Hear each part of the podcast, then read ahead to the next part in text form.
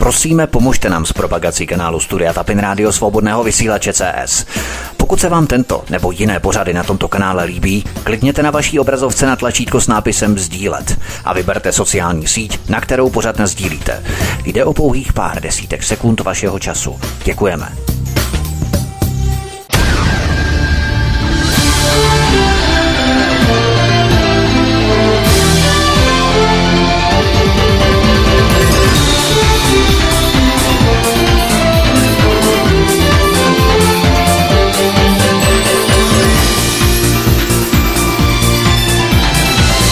Krásný, dobrý večer, dámy a pánové, milí posluchači od mikrofonu svobodného vysílače nebo na kanále Odisí vás zdraví vítek. Jsme rádi, že jste si nás naladili i dnes ve středu po 19. hodině.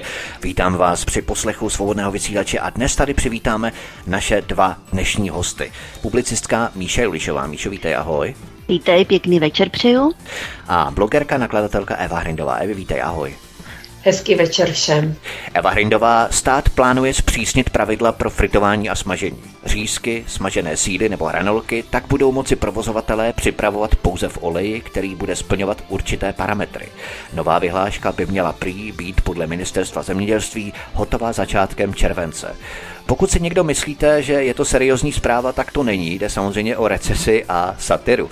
Nicméně, Evy, není charakteristické pro dnešní dobu, že i ten nejvtipnější bizár se za několik let stává tragickou realitou a že těch příkladů tady máme opravdu spousty, Evy. Nejenom, že máme spoustu takovýchto příkladů, ale já si nejsem ani jistá tím, že je to satira. Protože já jsem včera nebo předevčírem viděla ve zprávách, hlavní zpravodajské relaci reportáž, kde se k této vyhlášce vyjadřovali provozovatelé restaurací. Tak to není satira, Ježiši Maria. Mm, to jste ještě opravdu zaskočila teda. Já myslím, že já trošku s humorem. Mm. No, no, no, opravdu, jako si myslím, oni se tam seriózně k tomu vyjadřovali, eh, mluvili o tom, že samozřejmě velké restaurace mají eh, jaksi sofistikované fritézy, které umí regulovat tu teplotu, ale nějaká menší zařízení eh, nemají 100 tisíc na to, aby si Jasně. koupili takovou, takovou fritézu a byla to no, normálně seriózní reportáž, kde se naprosto vážně o tomto hmm. problému bavili, ale já bych k tomu řekla jediné.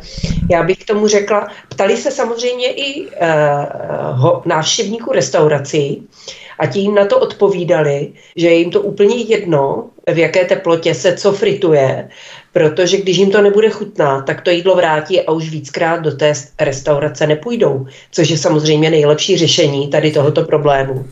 A tady tyto návrhy a tady tyto vyhlášky jsou důkazem jediného, eh, že čím absurdnější zákony ta společnost produkuje, tak tím blíže je svému konci. A já doufám, že ten konec se blíží mílovými kroky.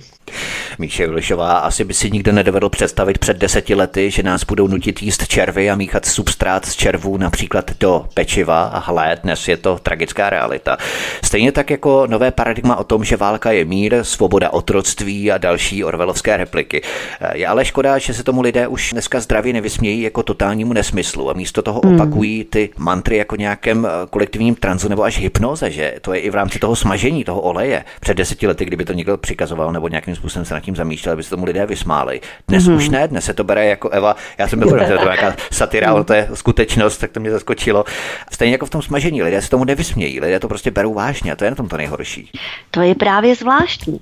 A tím se vyznačuje pád civilizace, že takové ty absurdní, bizarní nesmysly, které jsou do očí bíjící a které připomínají nějakou i nepovedenou satiru, jsou myšleny vážně.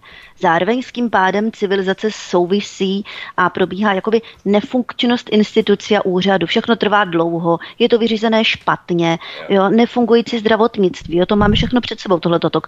E, nefungující školství, jo, prostě ty instituce, ta administrativa, všechno bude liknavé, e, korupce veliká, jo, všechno dlouho a tak dále.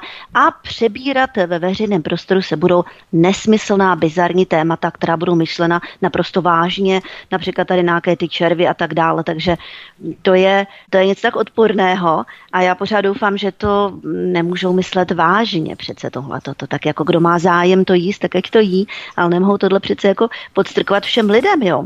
Ono to násilí, násilí na lidech páchané se jako stupňuje i v takovýchhle naprosto úchylných šílenostech. Eva Hrindová, k těm červům se samozřejmě ještě vrátíme, protože oni to budou přimíchávat nikoli jako červy, jako kusovky, ale jako prášek nebo pastu právě do různých těst a produktů a tak dále. To je neuvěřitelné, to budou takto nabobtnávat vlastně ten, ten materiál. Mm. Nicméně k tomu se ještě vrátíme. V dalším tématu Eva Hrindová podobný scénář vidíme na Ukrajině. Mass media dokola tvrdí, že jde o válku Ukrajiny s Ruskem, ale my jako alternativa už od začátku tvrdíme, že jde o proxy válku mezi Amerikou a Ruskem, kde na ukrajinských životech eh, nezáleží ani, co by se za nehet vešlo ani jedné z těch mocností. A naposledy Volodymyr Zelenský označil pád Bachmutu za největší porážku Ameriky. Ne Ukrajiny, ale Ameriky. Cituji. Nikdy jsem si nemyslel, že řeknu tato slova, ale dnes se za Ameriku opravdu stydím. Kapitulace Bachmutu je pro USA největší porážkou od Větnamu. Konec citace Volodymyra Zelenského, odkaz číslo 1 až 3. Na kanále Odyssey nepřiznal tím Zelenský to, co tvrdíme už od začátku konfliktu Evy v rámci té proxy války mezi Amerikou a Ruskem. Tady každý, každý o tom eh, mluví. Samozřejmě, že, eh, že to přiznal, ale tady takových podobných vyjádření nebo podobných uh, nevyvratitelných faktů se objevilo od začátku toho konfliktu už mnoho, ale když je někdo, někdo jednou sfanatizován a má vymitý mozek, tak mu můžete předkládat uh, tako, takovéto výroky nebo různá jiná vyjádření, jak na stříbrném podnose a stejně si pořád povede tu svou. Ostatně nejlépe, nejlépe je to vidět na samotných Ukrajincích. Ti, kteří tam zůstali, ti, kteří neodešli, ti, kteří tam zůstali, tak jsou z velké míry totálně sfanatizovaní, což tedy, eh, což tedy je vidět na videích, které jsou různě sdílena a naposledy uh, myslím, že to jsou videa, které, která se týkají uh, jaksi toho, že ukrajinský režim chce zlikvidovat pravoslavnou církev, protože je podle jejich soudu pro, pro ruská. A já jsem viděla jedno video, kde stáli pokojně stojící, modlící se lidé před chrámem a proti ním stáli zahalení v ukrajinských vlajkách lidé v davu, Eh, většinou tedy mladšího věku a kteří tam úplně stejně, jako známe ty videa těch eh, řvoucích feministek a genderistek z Ameriky, tam prostě uh, úplně jak nějaké, jak nějaké opice, to se jinak ani říct nedá, řvali šíleně uh, a uh, štili síru na ty pokojně se modlící lidi. Uh, z toho jde opravdu hrůza. Eh, to, když vidíte takové video, tak samozřejmě eh, je vám jasné, že ty řeči o fašismu a nacismu na Ukrajině nejsou nějak přikrášlené a mám z toho hrůzu, že tito lidé, kteří zůstali na Ukrajině, se budou přesouvat i nadále k nám a budou ten fanatismus a nacismus jaksi zavádět do naší společnosti ještě ve větší míře, než už u nás samozřejmě jsou. Bude ještě radikalizovat, přitápět pod kotlem a v podstatě taková křížová výprava, křížová bitva eh, z jejich pohledu. A mm. je tady vidět, že historie se opakuje, protože podobné zvěrstva v rámci masakru pravoslavných eh, Srbů páchali Ustašovci, že v rámci Chorvatska, svobodného nového Chorvatska ve 40. letech minulého století, ještě pod záštitou Vatikánu. To je úplně stejné, analogicky stejné jako na Ukrajině. Já bych chtěla připomenout, anebo vzpomenout na Tomáše Háse, eh, který na nacismus, ten, na, ten na něj upozorňoval ještě před Majdanem, vedl velké spory s členy ODS, protože on v tu dobu byl členem ODS, který byl postupně vyštván eh, z ODS. Hodně, hodně vedl spory eh, se senátorem Štětinou, který vozil tady příslušníky Azova do, do České republiky a dokonce snad je protahoval senátem a podobně. Takže on na tyto věci upozorňoval a měl je velmi dobře zdokumentované ještě před Majdanem. Takže tam, tam to všechno bylo, my jsme hmm. to přehlíželi, tady se to hodně bagatelizovalo uh-huh. a, a když vlastně toto si dáte do souvislostí, tak se ani tomu Rusku nemůžete divit, že tedy přistoupilo k nějakým razantním krokům, protože tam, tam skutečně ta ruská velmi silná menšina eh, eh, byla ohrožena na životě. Tady, oni tam na ně házeli bomby. Já jsem teď dokonce viděla nějaký film, nějaký dokument eh, americké, tuším, proveni, provenience nebo nějak prostě ten reportér mluvil anglicky, eh, tak Bůh ví, odkud to bylo. Mm, a ten, ten teda měl oči na hlavy, protože on říkal, prosím vás, o co tady Ukrajina bojuje? Vždyť oni bojují o nějaké území, které obsadilo Rusko, ale ti lidé, kteří na tom území žijí, v žádném případě se nechtějí vrátit k Ukrajině. Tak o co tady ta Ukrajina vede, ten, o jaké území bojuje, když jak na Krymu, tak v Doněcku, v Luhansku je velmi silně pro ruské obyvatelstvo, které bylo zrazeno Ukrajinou, protože Ukrajina na ně háže bomby. Oni hmm. se nechtějí vrátit k Ukrajině. Takže, ale to, takto samozřejmě o tom konfliktu se takto v našich médiích nemluví a velmi úspěšně se pokračuje ve vymývání mozku českých obyvatel. Tak, tak ale kdo chce, hmm. tak si ty informace najde a je na nás, aby jsme je dál šířili. No, to právě to osvěžující. americkou linii, že jo, takže tak, to je jednoznačná. To, to je, je právě to osvěžující, jak přijde někdo z jiné perspektivy, z vyšší perspektivy, vidí ten konflikt úplně čistým způsobem, tak jak to opravdu je. My jsme tady denně bombardovaní těmi kompostovými spravodajskými relacemi o Ukrajině versus Ruska a tak dále. Ta rusofobie, ukrajinofilie je tady naprosto zřejmá a my to vidíme právě prismatem nebo optikou těch našich mass médií, my tedy ne, ale většina to vidí takto. Jo. Mm. Ale když mm. přijde právě ten Američan, který není ideologicky šmrcnutý a vidí to opravdu z té vyšší perspektivy, tak on opravdu vidí, tak jak to opravdu je, čistě ten konflikt vyostřený tak v těch sférách, mm. tak jak to opravdu je. Míše Lišová, tohle je samozřejmě desiluze pro naivní běžné lidi, kteří oddaně chroupou vládní propagandu spolu s čipsy a oříšky u televize. Ale já si stejně nakonec myslím, že takové výroky oni vyselektují jako disharmonické v tom jejich vládním orchestru a že ty skřípavé tóny přehluší ještě horší uranovou propagandou nízké intenzity, že? Prostě místo ponaučení ještě horší blouznění, Míšo. No samozřejmě, tak ten konsenzus, na kterém se tady vlastně jako zhodnou ti liptargi, to jsou ti lepší lidé, společně s vládou, no tak ten udává uh, ty americké dobyvatelské mocenské zájmy. A to je, to je jednotný konsenzus. A ten je naprosto eh, nepropustný jakýmikoliv jinými názory, eh, a i kdyby ty, ta fakta byla stokrát zdokumentovaná a, a jasná a zřejmá, tak to je vedlejší. Ty lidi to nikdy nepřipustí. Nikdy. Tady někteří se a oni se jednou probudí. Nikdy se neprobudí tito lidé. Jo, bohužel, jo, oni jsou v tom zajetí, jsou jak zhypnotizovaní, ano, jsou v tom zajetí toho koncenzu, toho kolektivního koncenzu, jak sekta. To je jako kdybyste chtěli po nějakým eh, člověku, který uvízl v nějaké seky, aby se z ní probral. Ano, občas se to stane, ale to jsou naprosté výjimky. Jo, většina lidí, kteří upadnou do sekty, tak tam prostě se trvávají, tohle je tomu hodně podobné principiálně. Takže oni vlastně sdílí jednotně tady ten narrativ, jak se říká moderně, a je naprosto marné očekávat od nich, že na nějakým, nějakými fakty, která jsou naprosto nepopíratelná, že nějak je zlomíme, přesvědčíme nebo něco takového, to je zbytečné.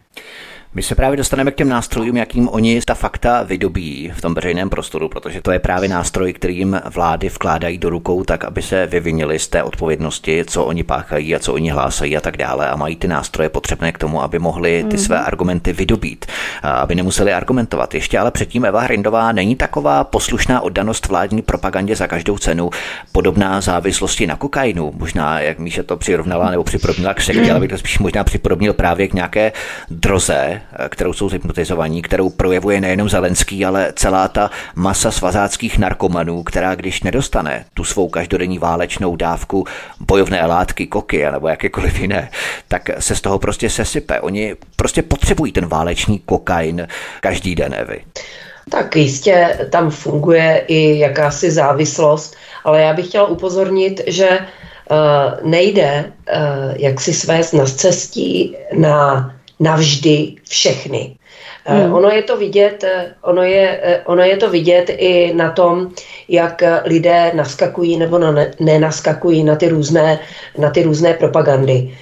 Covid byla taková první, první silná propagandistická záležitost, hmm. ale tam jsme viděli, jak se začíná, jak se začíná hroutit s tím, jak lidé začali získávat svoje vlastní osobní zkušenosti. Takže tam, tam došlo k mhm. tomu, že ti, kteří na tom nebyli jaksi zainteresovaní finančně tím, že prodávali roušky nebo vakcíny, nebo já nevím, nebo se zviditelňovali eh, v rámci toho, že hlásali ty covidová šílenství, takový ti běžní občané, tak oni se nechali dvakrát naočkovat, zjistili, že to není nic moc, na třetí dávku už nešli a začali trošičku, eh, trošku, trošičku se jim ta propaganda začala jaksi natrhávat. A někteří, někteří. Ne, neříkám, že všichni. No. Ale, ale buď, kteří měli přímou zkušenost, nebo kteří měli známé, kteří měli tu zkušenost, ale no, právě to, tak, takže, ostatní ne. No. Takže ten kontakt s tou skutečnou realitou eh, to dost nabourává. Teďka vidíme, že se tady roky, ale opravdu roky, aniž bychom si to třeba i uvědomovali, eh, budovala nenávist vůči Rusku. To je opravdu propaganda, která se budovala velmi sofistikovaně, velmi dlouho. A to je velmi těžké nějakým způsobem, nějakým způsobem narušit. Ale jakmile Jakmile uh, se to týká jiných záležitostí, třeba toho, kolik stojí potraviny v Česku, jak funguje vláda ohledně uh, toho, jak stanovuje dávky pro uprchlíky z Ukrajiny, tak já vidím lidi, kteří jsou stále velmi rusofobní a když by potkali Putina na ulici, tak by ho byli ochotní zabít. Ale už neobhajují vládu v ostatních dalších věcech, eh, kde se ta, kde ta propaganda nepůsobila tak dlouho a tak silně.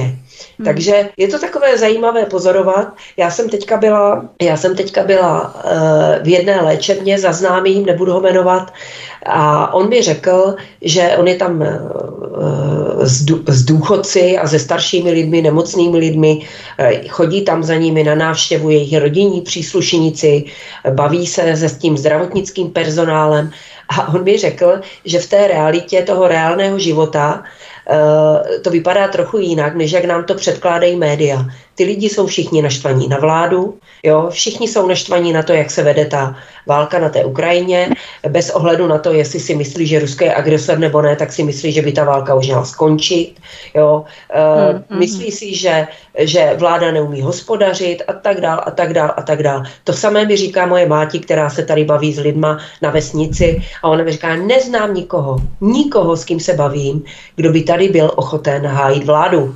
Takže takže to je taková trochu šance pro nás. To je že pravda, ty... já taky nikoho neznám. Když se s kýmkoliv bavím, a to no. myslím, že nejsem žádné v sociální bublině, jo? že bych se no. setkával s konkrétními nějakými známými, nějakým písekem, sociální klíče a tak dále. Vůbec ne. Střední a vyšší management vládu jednoznačně podporuje. Školství, učitelé, učitelky, jo, v to, tyhle obory, státní úředníci, ve směs všechny, všichni. Jo, tohle jak kdo a jak no, kde, no, ale, dobře, ale, ale to není celá republika. Všichni ne, hodně. A Možná jako... třeba ne verbálně, jak říká Eva, jak kdo, ale třeba ne verbálně a třeba tajně. Oni třeba budou volit jinak, oni třeba nebudou se s tím chlubit. Já hmm, nesouhlasím s vládou, ale budou volit. Ty, ty, ty, lidi samozřejmě, ty lidi samozřejmě chodí do těch obchodů, vidí ty šílené ceny, jo. Eh, stačí jít, já jsem teďka zase byla uh, vy, vyřizovat pro maminku příspěvek na bydlení a nesla jsem nějaké dokumenty na úřad práce v Olomouci, a my máme velmi malou nezaměstnanost, takže by tam mělo být velmi málo lidí.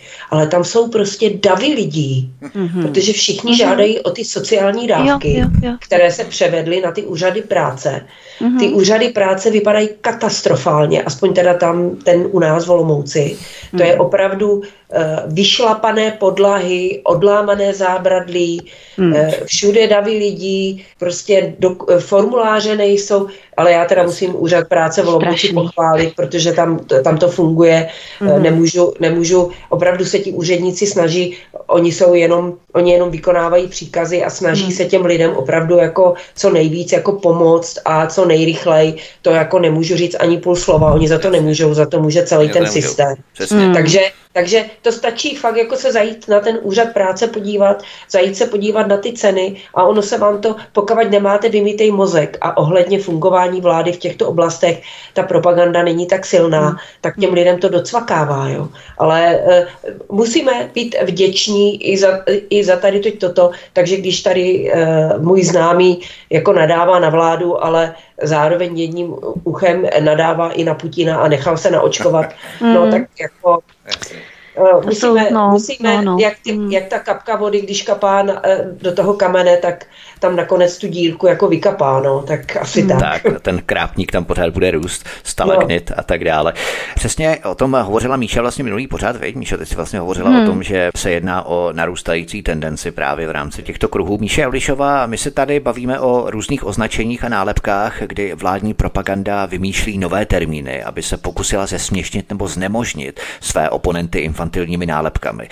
Nejsou takové laciné nálepky chci mír, chci válek a tak dále, hmm pořád, nejsou takovým projevem absence víry v lidech, protože člověk, který celý život vyznává nějaké pevné zásady, rámce, přesvědčení, se nenechá tak snadno strhnout podobnou fašírkou a dětinskou propagandou nálepek. Zatímco člověk, mm. který nemá žádné ukotvení, který je, řekněme, mentálně nestabilní, roztěkaný, tak se nechá lehce strhnout pro novou falešnou víru v podobě válečných ano. bubnů. Dříve to byly bubny covidové nebo bubny migrační mm. a tak dál. Vždycky je mm. jednodušší ho naverbovat, protože je to člověk, který je vykořeněný a který nemá své pevné zásady. Ano, oni vlastně přesedlají ti lidé z jedné té eh, propagandy, z jedné té agendy do druhé. Jinak o tom covidu, tak to bylo z hůry utnuté. Kdyby nebyl zájem ten covid utlumit, tak by nikdy takhle jakoby nevypršel. Oni s ním mohli ho, mohli ho ještě protahovat dál, ale už nebyl zájem, už prostě tam byla připravena jiná agenda. Proto to tak jako vyšumělo, proto vyšly některé věci i víc najevo, jo, a tak dále. Kdyby chtěli, no tak ty covid pasy doteďka tady platí, doteďka jdou na sedmou, osmou dávku dávku a ti lidi by šli, většina z nich, jo, minimálně 50-60%, to si fakt nedělejme iluze. Oni to ukončili. Covid byl ukončen, byl ukončen z hůry, eh, to, co měl jakoby smyslem toho, té agendy, to znamená také psychologický a jiný test eh, veřejnosti, tak to proběhlo a započala další agenda, agenda ukrajinismus, eh, na tu se samozřejmě naprostá většina covidistů vrhla, ne všichni, ale říkám většina a prostě zase se uhnízdili tady v té vládní propagandě, zase přejali ty názory názory. Co se týče toho nálepkování, no tak kdo s tím začal? No tak s tím začala ta provládní média neboli propaganda, jo, ten mainstream většinový. Ten začal přece a dezinformátoři a dezinformace a dezinformační weby a konspirační weby a, chci mírové a já nevím takový. S kým začala tato média? Ti vymýšleli tady ty nálepky. No a samozřejmě ti, ti řadoví lidičkové, kteří tady té e, prosazované politické linii důvěřují a věří, že vlastně přece by nám nelhali, že? No tak přebírají tady tyhle ty nálepky automaticky. Jim se to líbí, vyhovuje jim to, je takové jednodušší, dokonce oni nemusí nějak složitě ukotvovat různé věci, ale šup, chci mír, jo, teď to tam lupnou, jo, a tak dále, takže jim vlastně tady to zjednodušení maximálně vyhovuje. Oni, oni tady ty jednoduché narrativy podporují. Ještě my se tady bavíme o nálepkách, my se tady bavíme o Ukrajině, my se tady bavíme právě o té víře, jak Eva říkala právě s těmi modlícími se lidmi na Ukrajině, jak proti ním stáli omotaní v té ukrajinské vlajce mm-hmm. a tak dále. Eva Hrindová, tady je asi důležité, aby víra kotvila toho člověka samotného v sobě a ne, aby mu jiný vysvětloval, co ta víra je a co si pod tím má představit. Prostě to je vysoce individuální záležitost, protože ve jménu víry se vedly ty nejkrvavější bitvy v historii, od krále lví srdce a Saladina až po lateránskou smlouvu, spojení Vatikánu s Mussolínem a Hitlerem a chorvatské ústašovce, kteří masakrovali pravoslavné Srby s posvěcením Vatikánu, jak jsem o tom hovořil. Takže zneužít se dá opravdu všechno, když se to správně postaví, že? Samozřejmě eh, víra jako, víra jako taková, náboženská víra jako taková, přece není nic špatného. Horší je, když se té víry chytne nějaká instituce a to hmm. se vždycky může zvrhnout. Jako eh, křesťanství mělo své špatné, špatné a mělo i své dobré časy, takže mm, eh, přispívalo k rozvoji vědo, vědomostí, ale zase taky jako zotročovalo lidi. To si jako nedělejme iluze, ale to zase dělají jenom ty lidi, to, kteří, kteří chtěli něco využít ve svůj prospěch a e, to, to, to se týká všeho. Instituce jako takové, které se byrokratizují, e, jdou vždycky proti lidem. Ať už je to církev, nebo stát, nebo spolek, nebo cokoliv. Takže korporátní firmy třeba, tam to vidíme. V korporátních firmách které jsou nadnárodní, globalisticky velké firmy, eh, tam, tam, tam prostě už nefunguje to, eh, co, co je pozitivní na podnikání, že, že se nějakým způsobem zlepšuje život společnosti, vydělávají se peníze, které se používají na něco rozumného, jo, že je konkurence, která přispívá k rozvoji té společnosti, protože když jsou korporátní nadnárodní firmy, tak vlastně žádná konkurence neexistuje, stačí se podívat na Windows, který když eh, tady ovládlo celý trh, tak vlastně žádný konkurenční pr- projekt, žádný konkurenční operační systém pro, pro počítače se nemohl rozvíjet. Takže eh, v podstatě eh, ten monopolismus jakoby zastavuje, zastavuje rozvoj a není dobrý pro lidi. Ale víra jako taková to, co říkal Vítek, Eh, že člověka ukotvuje. Eh, já zase znovu vzpomenu na známý projev pana Pídhy, eh, nevím už kdy to bylo, je to pár let zpátky, který mluvil o tom, že když, když se lidem vezme ta víra, která je postavená na nějakých hodnotách, tak ten prázdný prostor, do toho prázdného prostoru se vždycky něco nasune a nemusí to být vždycky dobré věci. Může to být ta propaganda, ten fanatismus, Jo, takže eh, já, ono je to vidět eh, i na tom videu, eh, že ty lidi tam stáli z té pravoslavné církve, normální lidi ve středním věku a starší, prostě tam stáli a mlčky se modlili a proti ním ten rozuřený fanatický dáv. Takže ta víra, já bych se jí chtěla zastat, té víry, ale nechci se zastávat církve jako instituce, zastávám se vždycky jenom té víry. Já nevím, kdo to řekl, byl to takový humoristický aforismus, který kdo si prohlásil v nějaké knize, už opravdu nevím kde. Čím blíže ke kostelu, tím dále od Boha. Já myslím, že to právě charakterizuje neskutečně to, co řekla Eva. My si zahrajeme písničku a potom budeme pokračovat dál v našem pořadu. Policistka, eh, publicistka, víš, policistka, publicistka publicistka Míša Julišová, blogerka, nakladatelka Eva Hrindová jsou hosty u nás na svobodné vysílači od mikrofonu vás zdraví Vítek, případně na kanále Odyssey a nebo na podcastech. Hezký večer. Chtějí zavřít hejátka Pavla Josefoviče. Já nevím, jak jim zabránit, tak musím aspoň křičet, že chtějí zničit básníka, co zásadovost učí. Však můj hlas rychle zaniká písničkáři mlčí.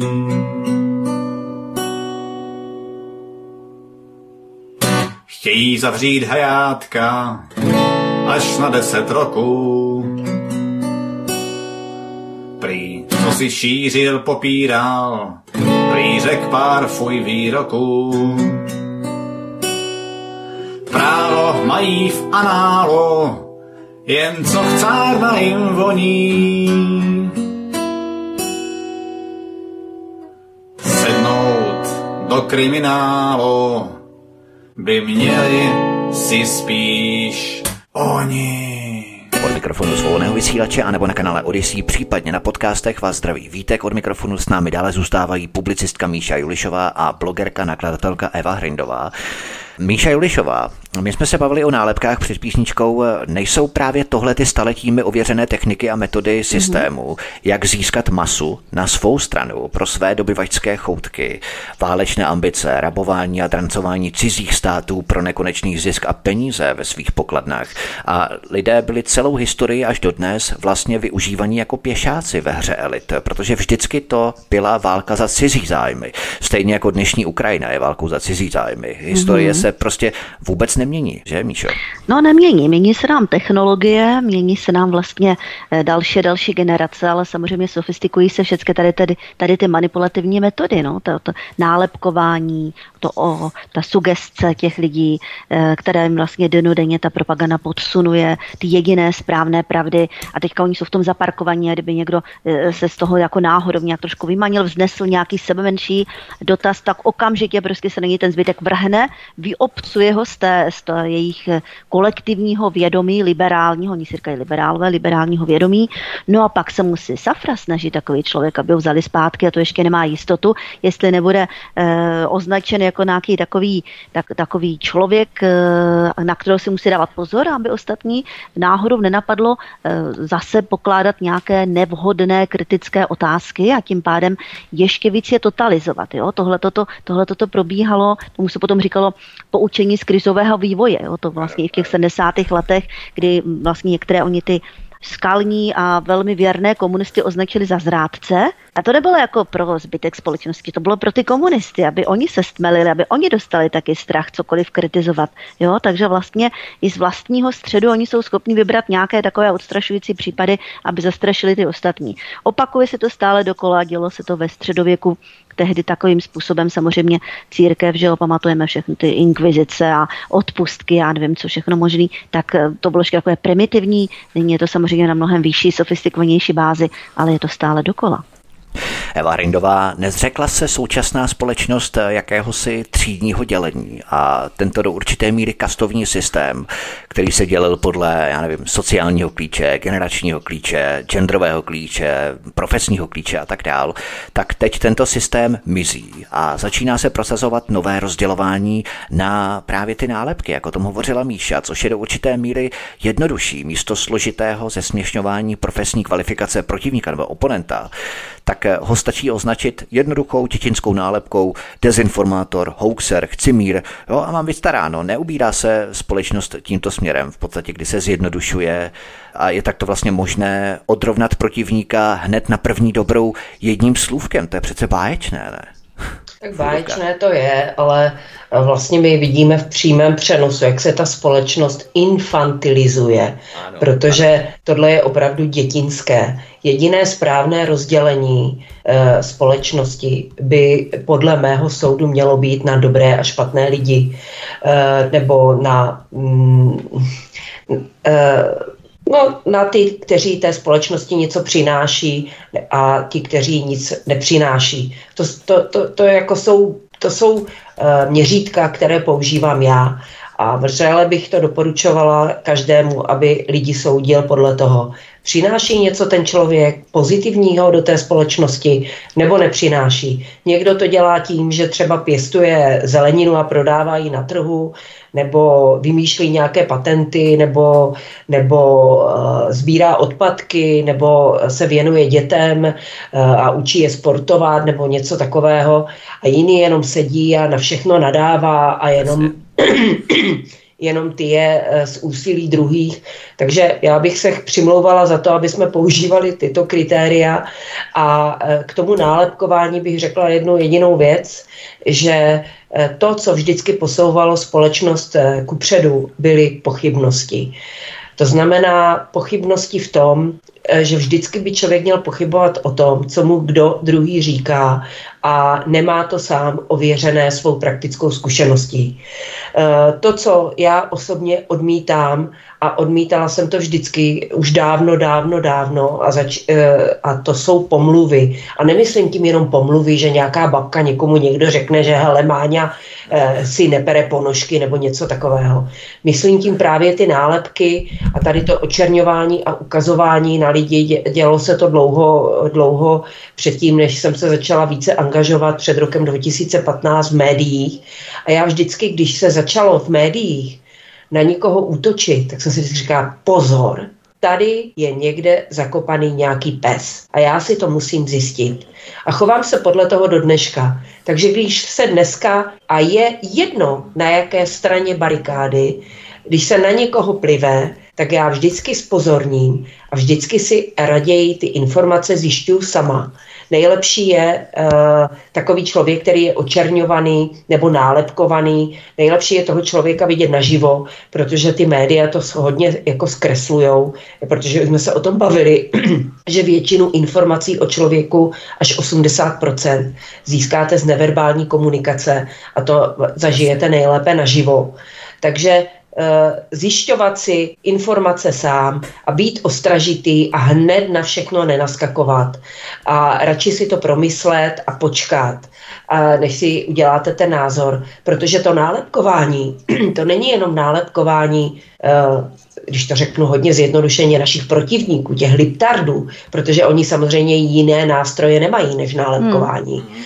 Ale týká se to i nás, i my sami sebe občas takovýmto způsobem nějak nálepkujeme a já bych řekla, že musíme být ještě o to víc ostražití, když se to týká našich souputníků nebo lidí, mm-hmm. kteří jsou s námi na té, na té jedné straně. Teď mě nenapadá žádný konkrétní příklad, ale uh, jako Někdy to vidím, že to, co kritizujeme na té druhé straně, častokrát děláme sami si sobě a to je špatně.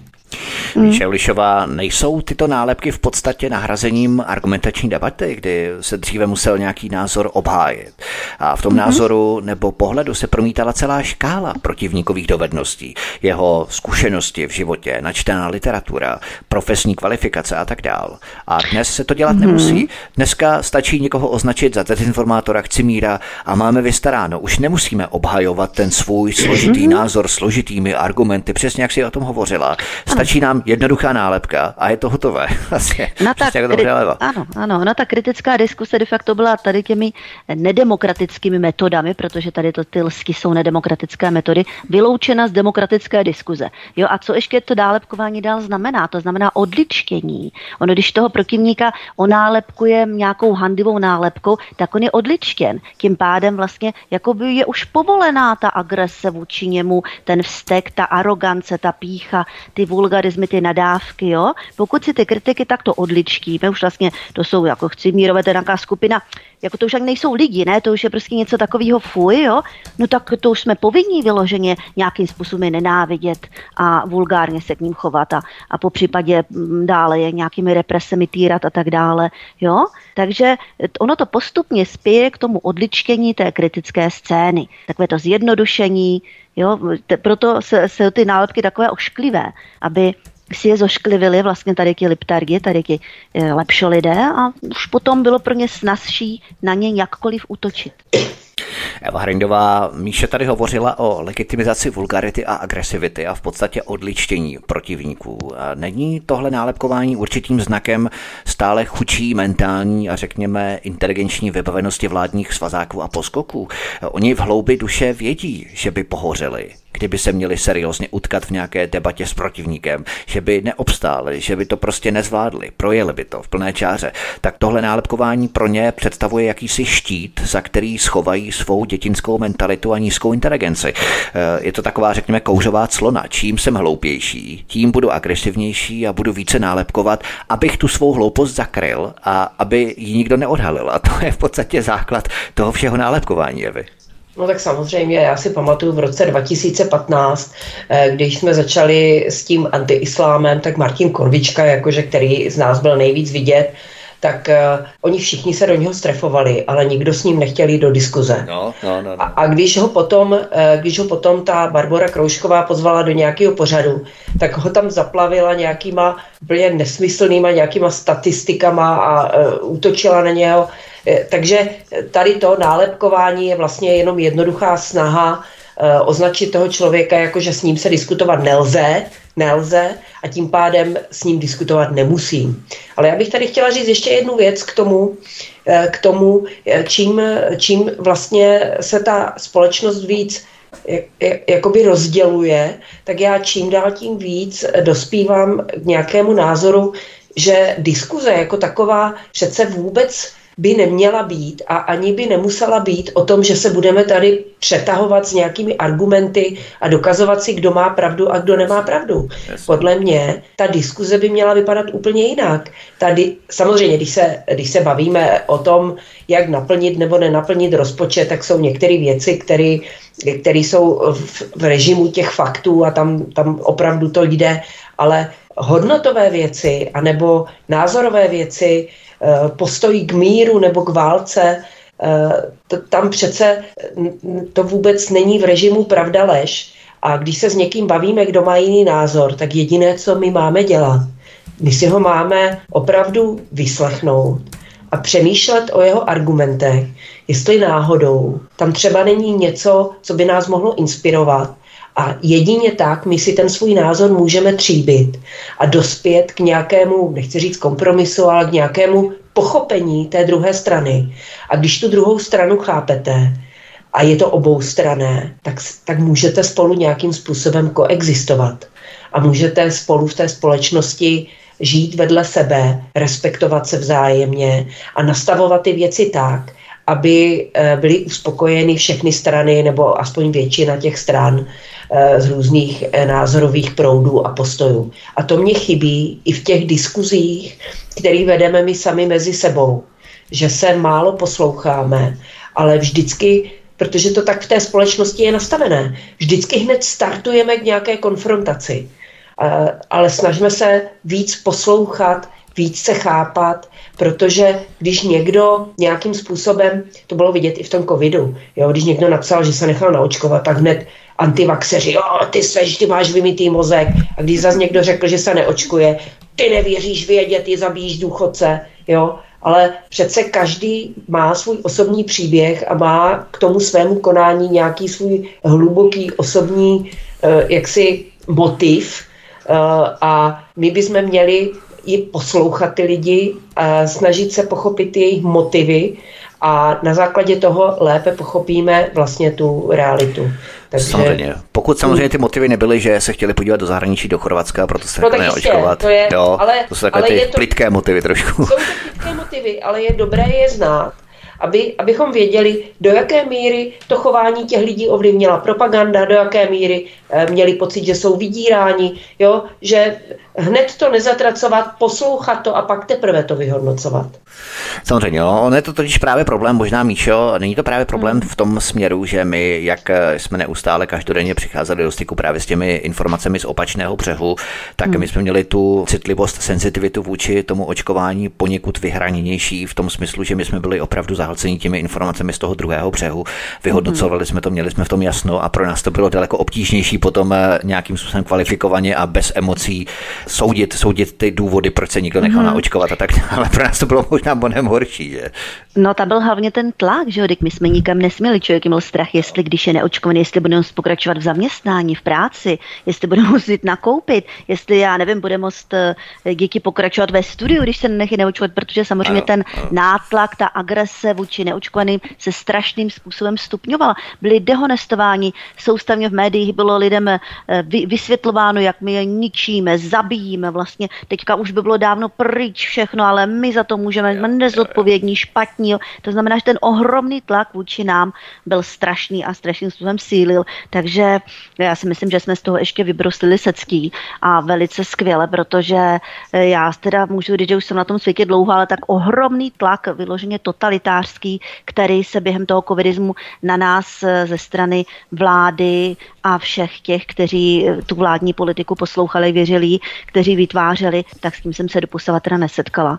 A bylo to teda ohromně, ohromný memento, pro mě mám strach, teď ano, přiznám se, mám strach, protože jsem zjistila, že to lze a teď mám strach, že to může kdykoliv opakovat v nějaké inovované nebo trošku jiné verzi. Už to nebude očkování, bude to něco jiného, já teď nevím co, ale no. něco jiného zase vymyslí, jo. jo a můžu, toho tak mám zase nějaká nová, nová agenda, Evy. Nová můžu, agenda. Mhm. Já teda eh, musím říct, že já jsem jako se nebála, já jsem já sama osobně, ale protože já pracuji doma a e, ne, ne, nepotřebuju chodit do multikina nebo, nebo jezdit do zahraničí na dovolenou, nebo do restaurace. Takže já sama jsem se pod tlakem necítila, protože jsem věděla, že v žádném případě si do sebe nenechám nic píchnout, s čím, eh, co důkladně neznám a s čím nesouhlasím. Jo, to já jsem ale, taky, ale mě ale tam hrozilo, jsem, jo, že bych ale, mohla Já jsem samozřejmě obavy právě i v rámci třeba holiče, kadeřníka, že si nemohl dojít ke kadeřníkovi. Jo, no to taky, no, tak to, to, bylo, to bylo šílené. To já od té doby jsem si nechala růst vlasy a už ke kadeřníkovi nechodím, ale to je jedno. Takže, ale dovedu pochopit, že spousta lidí se pod tlakem cítí cítila. Ale já hmm. teďka, já, já nevím jak vy, ale já teď cítím stejný tlak, eh, i když samozřejmě není to tak osobní, ale nemůžete dneska nic říct o Rusku. Nemůžete nikomu, mm-hmm. uh, nikomu říct, jako mě zajímá Rusko, mně, mně je sympatická třeba ta pravoslavná církev, protože to mají trochu nastavené jinak, jak uh, křesťanství. Nemůžete o tom otevřeně debatovat, nemůžete hmm. projevit sympatie Rusku, jo, nemůžete.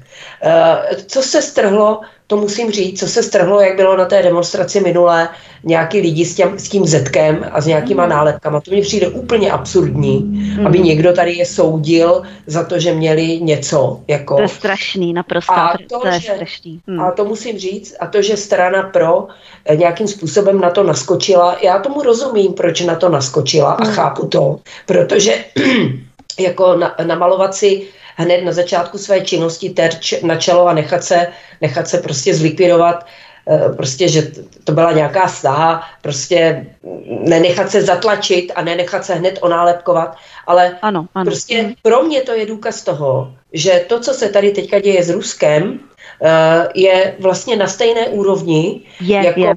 jako, když se podívejte na ty sportovce, co oni uh-huh. říkají, jako to, že Dominik Hašek uh, trefený pukem mele nesmysly si tady nemusíme říkat, ale jakože nesmí ruští sportovci, nebo Petra Kvitová, co řekla hmm. na ruské sportovce, to, to je hmm. prostě... To jsem nezaznamenal, já jsem tam Davida Svobodu, to si myslím, hmm. že na to naskočí, ale Petra no, Kvitová, jasně. co řekla Petra Kvitová? Petra to Kvitová, jsem nezaznamenal. Eh, něco, já teďka nebudu jí dávat do úst něco, co neřekla, ale řekla něco v tom duchu, že snad ti sportovci na té olympiádě nemají být, nebo něco takového. Hmm, něco takového. No, uh, to Jasně. si můžou lidi dohledat. Podpořila tady tu, tady tuhletu tady tu rusofobní notu.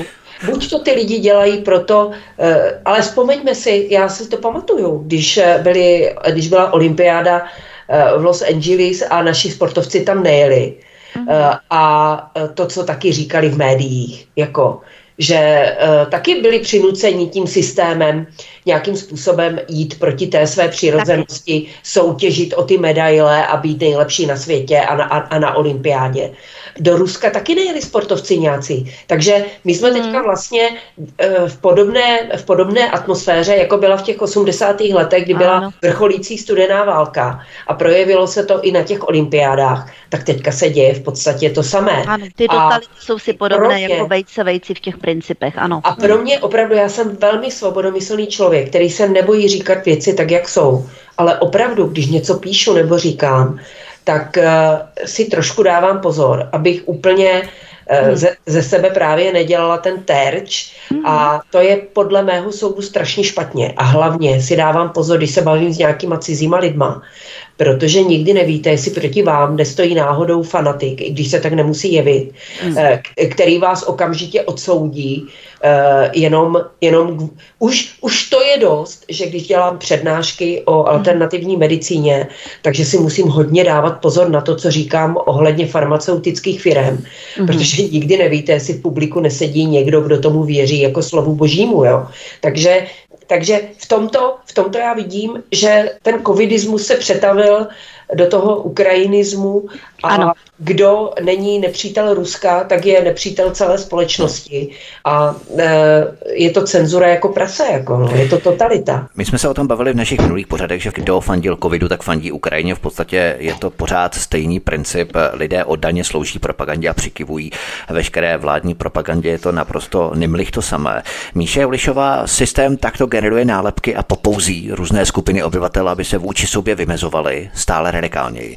Myslíš, že přesně podle tohoto schématu přitápí pod kotlem i česká spořitelna, která odmítla sponzorovat vysokou školu ekonomickou, ve které vyučuje Miroslav Ševčík, že to je také velmi brutální nátlaková metoda, řekněme z té ekonomické perspektivy.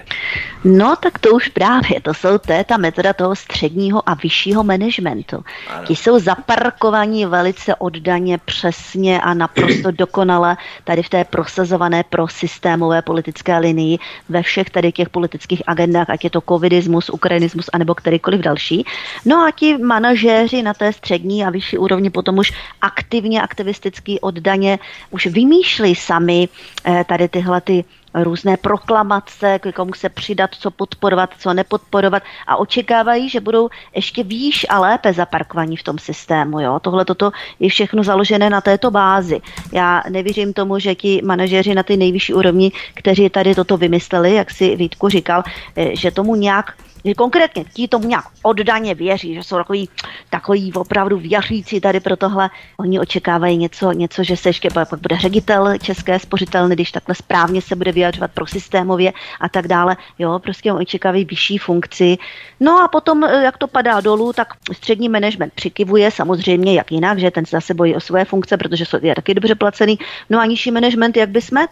Jako jaká je další varianta, když odejdou z nějakých těch míst, kde má, já nevím, 50 nebo 100 tisíc? No tak další varianta je pracovat někde, já nevím, supermarketu a chodit, jak už jsme se hnedka bavili z kraje, na ty úřady práce si pro nějaké doplatky na bydlení, protože, a to je také zajímavé, jak je možné, že tolik pracujících lidí si chodí pro různé příspěvky na bydlení a já nevím, na co všechno možné, to mají tak nízké platy, jako to, jsou, to je u nás pořád tolik lidí s tak nízkými platy, že přesto, že pracují, tak si ne, nevydělají dost aby jako dos, že dosáhnou na ty sociální dávky.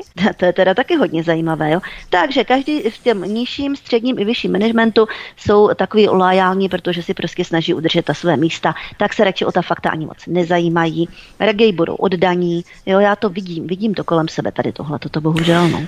Myslíš, Evi, ta hrozba té ekonomické likvidace nebo toho ekonomického nátlaku v rámci určité ideologie, která se přetřezuje před standardní lidské uvažování nebo normální lidské uvažování, nebo spíš svobodné, bych řekl, lidské uvažování, tak to je v podstatě záležitost České banky, ani ne tak České banky, jako spíš Rakouské. České spořitelny nebo Rakouské banky. Myslíš, že je to ojedinělý exces u nás, který vzešel z Česka, že se to u nás už nebude opakovat, že to prostě oni si testují, no, a nebo že no. to může vzejít třeba i ze zahraničí, z konotace třeba z Rakouska, protože Rakušanům přece taky záleží na dobrém jménu a ziscích té své banky, že? No, já si myslím, že to uh, i když je to nadárodní globální korporátní firma, tak uh, oni Oni ale taky jsou závislí eh, na tom, aby měli tady co nejvíce klientů. No právě. A stalo se ča- častokrát jsou tyto kroky, které demonstrují tu, tu Eh, servilnost vůči tomu režimu, častokrát jsou tyto kroky vynucené velmi hlasitou aktivistickou klakou. A to se stalo přesně v té spořitelně, protože na Twitteru a na sociálních sítích různí aktivisté útočili na Českou spořitelnu ohledně jejího sponzorování Vysoké školy ekonomické. Mhm. A tak eh, tam ti poskoci, kteří spravují jejich Twitterový účet, na to zareagovali Eh, tím nešťastným způsobem, který všichni známe. A pak se stalo to, že mnoho malých střadatelů eh, prostě ukončilo smlouvu a přešlo do jiné banky. Vyhrožovali tím a mnozí z nich to skutečně zrealizovali. Já se teda přiznám, že mám také účty u České spořitelny, ale nemám to tak jednoduché někam přejít. E, spousta lidí, pro které to je jednoduché a mají na to čas, to udělala. A viděla jsem dokonce, že e, že pan Vávra, který je mm-hmm. předsedou ano. toho spolku, e, který ten tam se má, ozval, ano, ten ano. se mhm. ozval a ten mm-hmm. jim naznačil, že své miliardové účty, které má společně s přáteli, ano. že klidně převede někam jinam. No, spořitelna se lekla a vydala vyjádření, že samozřejmě uh, nebude rozhodovat se o sponzorování na základě toho, že nebude zasahovat do autonomie té vysoké školy. A v této souvislosti bych chtěla říct, že to není jenom případ České spořitelny, že opravdu ten tlak na tu mm, mm-hmm. vyvolávají média a ty hlasitě křičící aktivisté a spousta firem uh, sáhla po manažerech, kteří vyznávají tady tuto aktivistickou politiku. A mm-hmm. co se stalo? Viděli jsme pád švýcarské banky, kterou vedl transgenderový muž. Mm. Uh, viděli, jsme, viděli jsme po uh, velmi ne, divné kampani Eh, výrobce žiletek, teď nevím přesně to jméno eh, té firmy, že jim Eh, brutálně propadl eh, obrat, takže museli taky se vrátit ke standardnějším reklamám. A to stejné se teďka stalo s nějakým pivem v Americe, eh, kde taky udělali nějakou aktivistku genderovou ředitelkou nebo marketingovou ředitelkou, nevím přesně, a ona málem ten pivovar zlikvidovala tou svou hmm. politiku, protože lidem se to už zajídá. Hmm. Lidem ano. se to už zajídá. To přehání, ano. Ty, to meze. Ty Eh, ty potřeby těch lidí, nebo hm, jako kdo, kdo opravdu sám ze své vlastní vůli, vůle a potřeby se natchne pro, ně, eh, pro nějaký výrobek, který reprezentuje nějaký, nějaká nebinární osoba v reklamě. Lidi chtějí v reklamě vidět hezké věci, Jistě. Eh, milé věci, nekonfliktní a ne nějaké nějaké obézní modelky hmm. a transgenderové postavy. Teď jsem viděla, že nějaký, vráceny, že, no, že nějaký výrobce hmm. spodního prádla jako hlavní modelku, eh, která prezentuje krajkové spodní ženské prádlo, eh, angažoval nějakého nějakého muže. Muž, jako to, to je, to jsem fakt viděla někde na Twitteru a už, už je to přes čáru, už to těm lidem začíná vadit. A to je přesně to, co jsem, na co jsem upozorňovala, že ve spoustě věcích, eh, jak ta propaganda narazí na ty, na ty osobní eh, věci, na tu osobní nebo na tu interní intimitu a mm-hmm. intuici, protože to, že žena má ráda muže, chce mít rodinu a dítě, to jsou, až bych řekla, atavistické pudy. Mm. A to prostě nějací pitomci v reklamní agentuře nemají šanci nikdy přerazit. A když to začnou moc těm lidem vnucovat, tak ono se to přejí. A ty lidi to začnou odmítat a já si myslím, že už se to děje. Že už mm. to ty lidi začínají. Bohužel zatím se to neprojevuje v tom, že by naše pětikoaliční vláda podala demisi. To asi mm. to jsme příliš moc vepředu. Ale ten zvrat já už té společnosti celosvětově jako cítím. Ano, je potřeba dát když tady... ten odpor, ano, k tomu. Tak, mhm. přesně tak. Já si pamatuju, když tady začínal právě Prague Pride v roce 2011-2012, tak jsem se bavil s Michalem Semínem. Oni právě dělali v rámci dostáků, v rámci akce dost, tak eh, totiž ten první nebo druhý Prague Pride sponzoroval nějaký pivovar. A teď nevím, jestli to byl Budvar nebo jestli to byl Gamprinus, nějaký pivovar. A oni si právě z toho udělali velmi dobrou legraci, že mají teplé pivo. a bylo to velmi dobré, bylo to velmi účinná taková reklama, jo, že opravdu všichni věděli ten pivovar, proč pro boha pivovar podporuje Prague Pride, k čemu jim to je, jo, to teplé to pivo opravdu nikdo není, nepije. Jo. No, to není vůbec jejich cílová skupina a marketingově to nemá žádný smysl, no.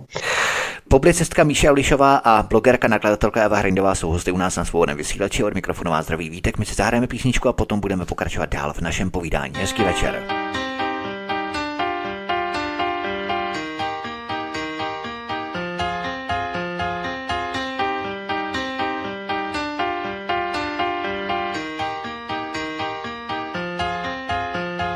Príliš veľa hlasov a príliš veľa mien. Príliš veľa slubov a príliš málo zmien. Predražený cirkus, čo spoločnú reč hľadá. Už to trvá dlho, tom bude dáká zrada. Ako mexický seriál, naťahujú čas. A rozpočet sa míňa, veď peniaze sú čas. Len presúvajú veci, zlava doprava v hlavách sa nám točí, je to otrava. Jeden národ, jeden hlas, teraz je ten správny čas. Ťahajme aspoň chvíľu všetci spolu za povraz.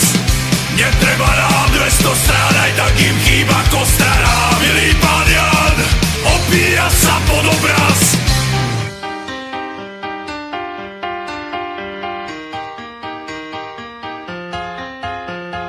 Povedzme si rovno, stojí to tu za nič. Duši chýba plameň a ruke dlhý bič. Otrávené stádo ľahko sa ovláda a tak sa ľuďom dáva to, čo ich rozháda. Bratstvo, lásku, svornosť pomaly strácajú. Nesmyselné boje medzi sebou zvádzajú.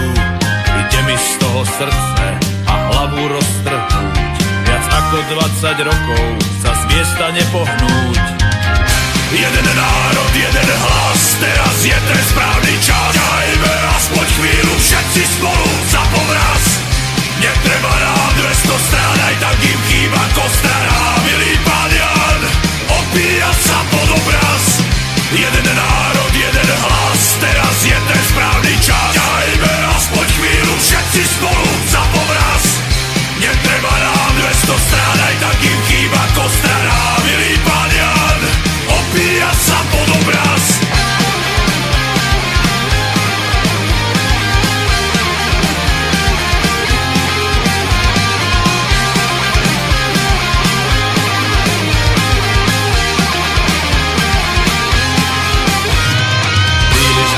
hlasov a príliš veľa mien Príliš veľa slubov a príliš málo zmien Jeden národ, jeden hlas, teraz je ten správny čas. Ťahajme aspoň chvíľu všetci spolu za povraz. Netreba nám 200 strán, aj tak im chýba kostara. Milý pán Jan, opíja sa pod obraz. Jeden národ, jeden hlas,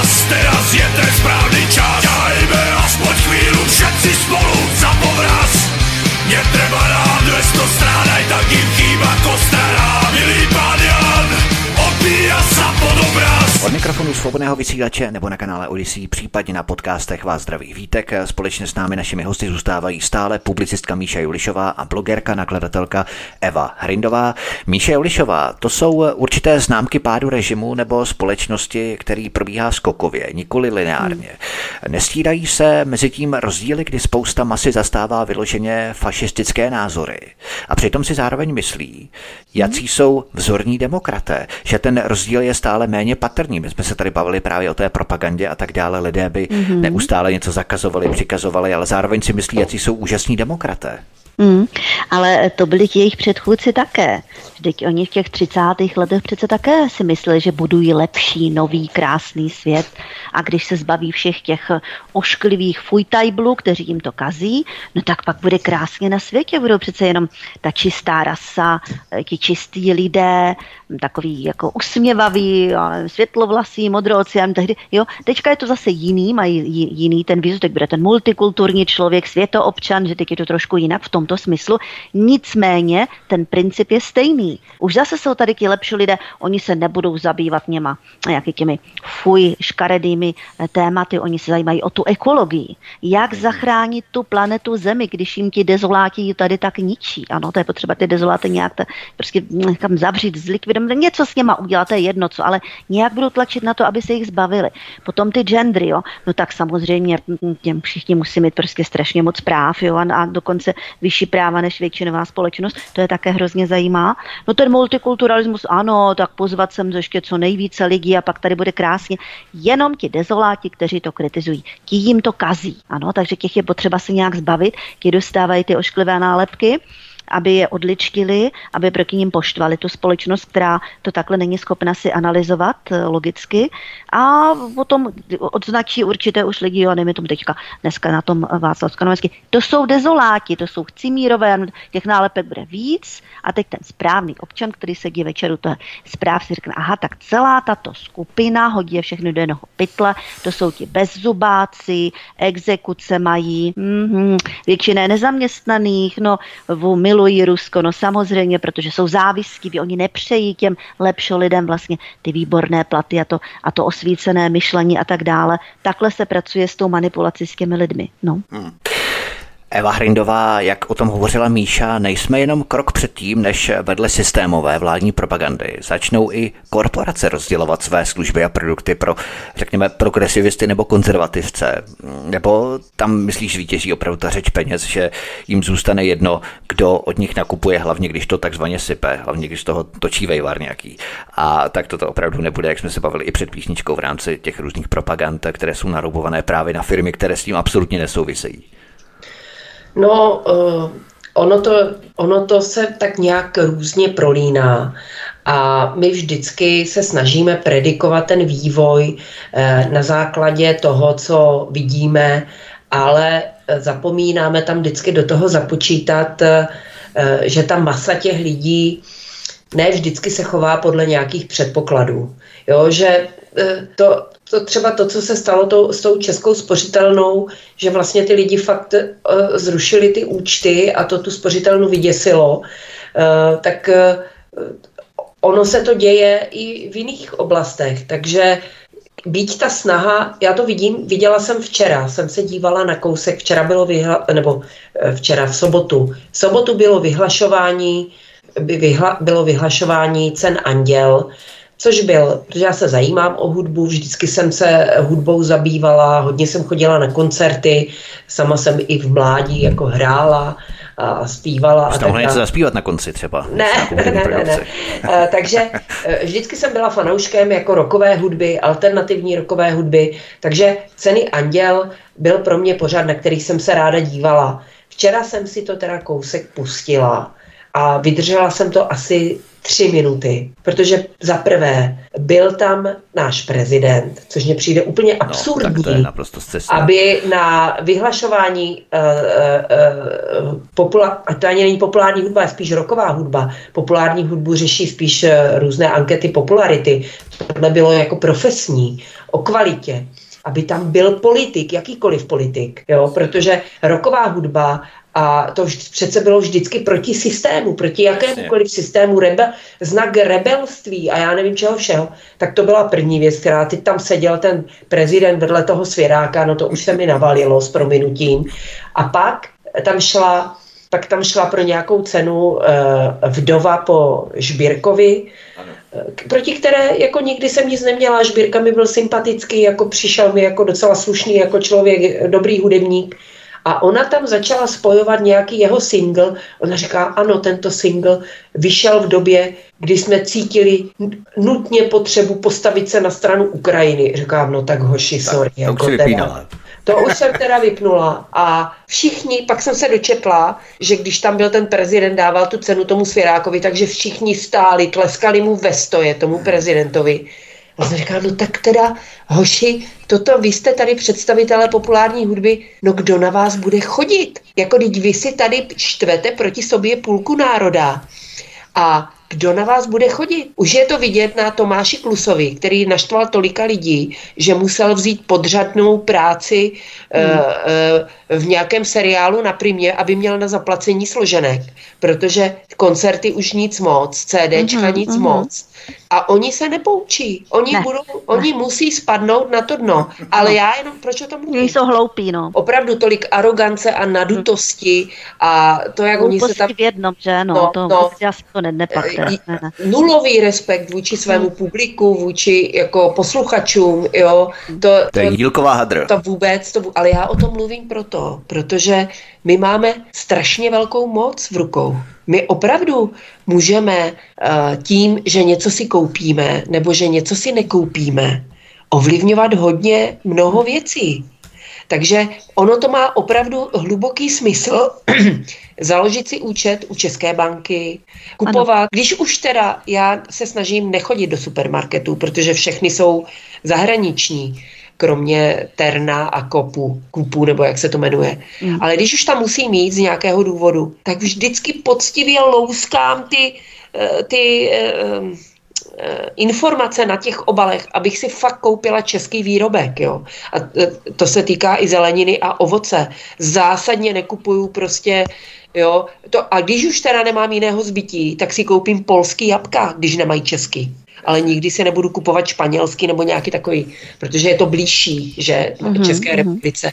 Ty se chováš skutečně ekologicky, ty o tom nemluvíš, ale chováš se tak, no. Opravdu, ale toto může udělat každý. Jako ano. nemusíte chodit na demonstrace, nemusíte se angažovat v politice, nemusíte vůbec nic. Vy můžete měnit svět tím, jak se chováte, co si kupujete, do jakých chodíte obchodů, do jakých chodíte restaurací, Nikdy v životě nepůjdu do restaurace, která tvrdě vyžadovala po lidech jako uh, ten očkovací pas. Mm-hmm. Tak, až se ti budou blížit Evy narozeniny, my ti s Míšou koupíme lupu a mikroskop eh, pro ta malá písmenka. jo, pro ta malá písmenčička, ano, to je pravda. Jinak eh, Míša Julišová, my jsme dnešní pořad začali těmi paradoxy. Válka je mír, svoboda, otroství a tak dál. Já možná právě navážu na to, o čem hovořila Eva. Havlérka ráda používá ten narrativ pravdy a lásky, tolerance, respektu a tak dál. Ale já tě nějak nevidím ty progresivní politiky, kteří sjednocují, kteří zasypávají ty dělicí příkopy. Já vidím Rakušana, který vyhrožuje trestáním opozice. Já vidím Fialu, který chce odvahu k blokování opozičních webů. Já vidím vládu, která chce zvyšovat daně na vodné a stočné a co okrádají důchodce na valorizacích. Tak kde jsou ti politici, co sjednocují? Mm-hmm. Já je nevidím. Ani Eva je nepopisovala na tom svatém no, andělovi, oni, jak se to jmenovalo. Oni nejsou, ano, nebo... Ale, ale ano, oni sjednocují jen ty, kteří s nimi bezvýhradně ve všem souhlasí. To jsou přece ti lepší lidé, ti jsou sjednoceni všichni, to je v tom jednom šiku. I ta sportovní a kulturní fronta, která opět nesklamala, opět se stala velmi zdatnou pro systémovou a pro režimní oporou, ano, takže ty oni sjednocují. Zatímco my, my, co je kritizujeme, my jsme to zlo, to jsou ty zlořády, nás oni s nikým sjednotit nechtějí, nás se chtějí nějak zbavit, nějak nás dehonestovat, šikanovat, ponížit, nějaké represe proti nám vymyslet a tak je to prý přece správně. E, často o tom píšeme i mluvíme. Toto je na, na liberalizace, ale fašizace společnosti, protože stejným způsobem postupovali i jejich předchůdci v těch 30.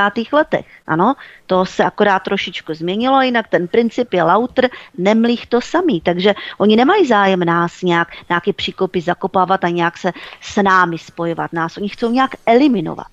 A teďka vlastně se pracuje na tom, jak, jo, jak, jak eliminovat, jak ty lidi co nevíc zadupat, jak je zahnat na okraj společnosti, jak je umlčet, jakým způsobem mm, je prostě nějak, nějak se jich zbavit. Jo. Ono to nepůjde tak jako nějaké ty koncentráky, jak kdysi, to asi už nepůjde. Takže se řeší, hledá jiné řešení. A ta jiná řešení budou taková, že bude třeba ty kritiky a ty lidi zahnat co nejvíc na okraj společnosti a tam je nějak izolovat. Hmm. Jo. A Oni to se, se právě musí pachtit hmm. a camrat s tou demokracií, která jim hrozně překáží a hrozně vadí ve skutečnosti ta demokracie no, a svoboda názoru, svoboda projevu. Oni, se z toho musí nějakým způsobem... demokracie, taková fašistická vlastně. No. Tak, to znamená, Evy, sjednocují se už sjednocení a nesjednocení se nesjednocují. Takové no tak eh, samozřejmě se sjednocují eh, pro režimní podporovatelé, eh, ale na druhou stranu to, jak oni se snaží sjednotit s těmi svými podporovateli, o to víc, o to víc nahrávají a nahánějí ty, kteří s nimi bezvýhradně nesouhlasí na tu stranu naši. Já sleduju, jak se radikalizují někteří komentátoři, eh, kteří chodí komentovat dění na Prima CNN News, protože to je televize, která striktně dodržuje zásadu eh, vládního a opozičního názoru, vždycky tam má někoho, kdo je pro a někoho, kdo je proti, tak díky bohu za to, že se někteří lidé, občas se tam objeví Eh, pan Drulák třeba i v jejich vysílání a jemu podobní. Takže ale já vidím, že ti, kteří byli takový smířliví a byli spíš jako na straně té vlády, tak dneska se z nich stávají jejich tvrdí kritikové. Takže ten tlak, který ta vláda eh, eh, na tu bezvýhradnou podporu vytváří, tak zase, zase od nich mnohé lidi odhání. A to je dobře, takže já tomu tleskám, že tak tlačí na pilu. Naposledy mě pobavilo bavilo, eh, když eh, slovutný britský časopis Spectator, tak tady tento časopis vydal článek, komentář, eh, kde Českou republiku označil jako za zemi, kde tedy opravdu zítra znamená již včera, nebo včera znamená zítra, že opravdu nejenom, že tady zavádí cenzuru, ale dokonce zavírají do vězení lidi, kteří se vyjadřují na podporu Ruska. Takže něco v tomto duchu, což oni jako chápou, jako že to je velmi tvrdá cenzura a znak totality. A vyšel o tom článek v tomto časopise, to nedělá nám dobré jméno ve světě. Jo? Takže hmm. naše vláda se snaží uh, zalíbit uh, i, i jako lidem, kteří jsou v Británii, v Americe, v Evropské unii a a ta, snaží se zalíbit až tak moc, že už se jim začíná zajídat, jako, že už to jako fakt přehání.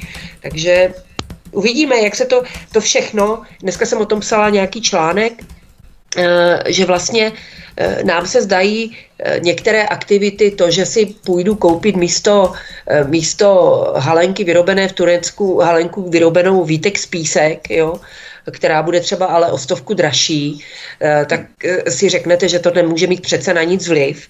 Ale to jsou všechno věci, které se sčítají a tady tyhle ty drobné aktivity uh, se sčítají a všechno to má nějaký vliv, mm-hmm. uh, který nějakým způsobem klokotá pod tím povrchem, až to prostě někde vyrazí jako gejzír a pak dojde k nějaké větší změně. Ale my se nesmíme bát, nebo nesmíme z frustrace, frustrat, kvůli frustraci přestat ano. dělat ty malé věci. Třeba musíme to, být tvůrčí, musíme být tvůrčí to, a inovativní. Ano. A to já na to apeluji apeluju už po několikáté, třeba to, že budete se snažit všude platit hotově.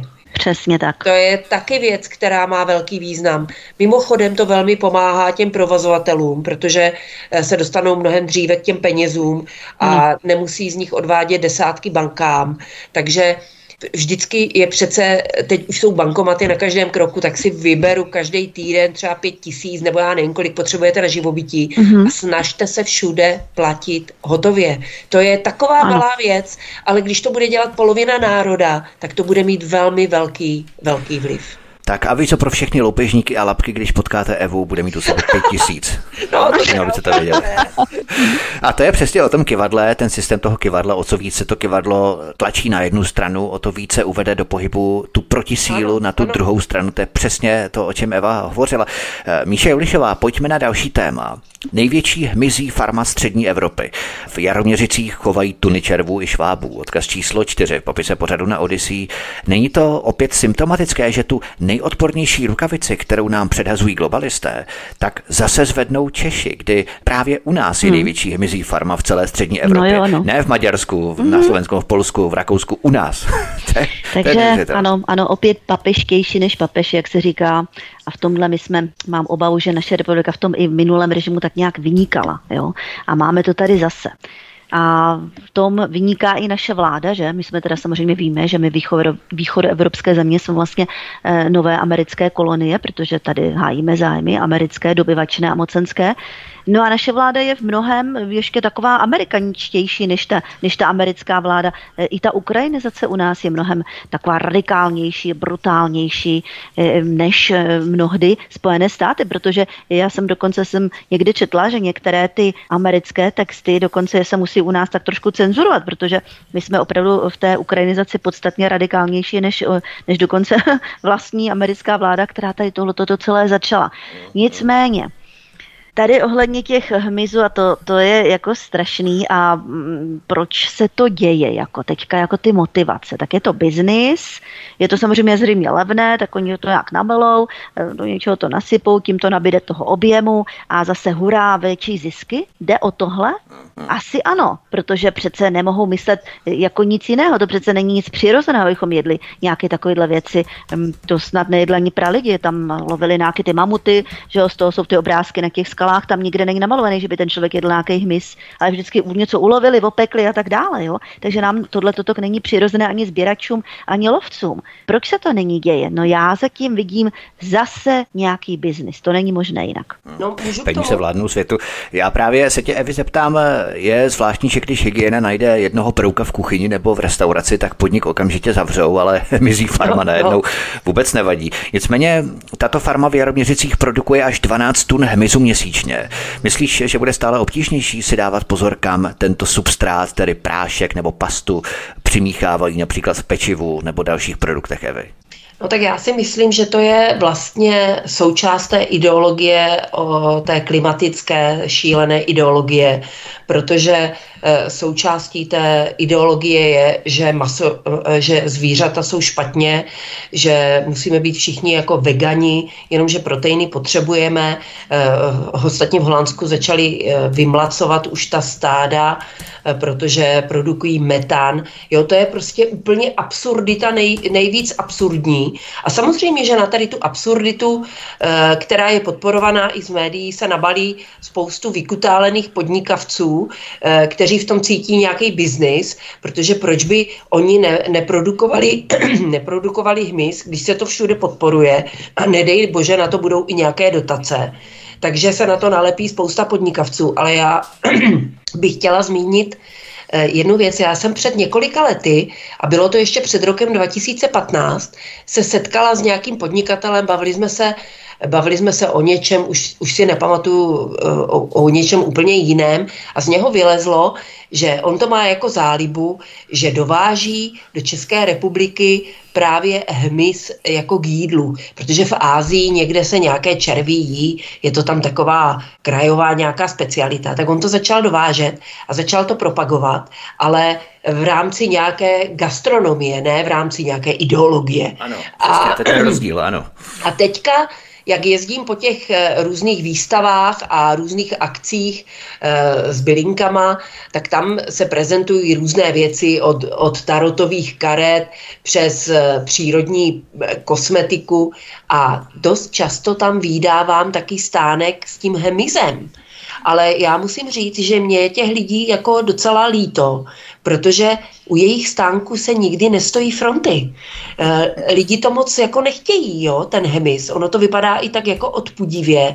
A když jsem se tenkrát bavila s tím chlapíkem, tak mně to přišlo jako, no tak dobře, no tak někde v Tchajsku e, to tam lidi jí, e, nějaký druh nějakého červla, on to tady dováží jako takovou, takový doplněk nějaký gastronomický, tak proč ne?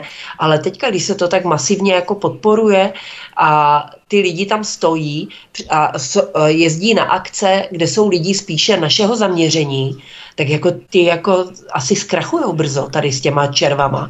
Ale eh, Míša to řekla správně, že oni to budou pochopitelně přidávat do, eh, do mouky. Teď jsem četla, to je ten eh, teď jsem četla, že to přidávají do psích granulí. Což teda taky vůbec není dobré.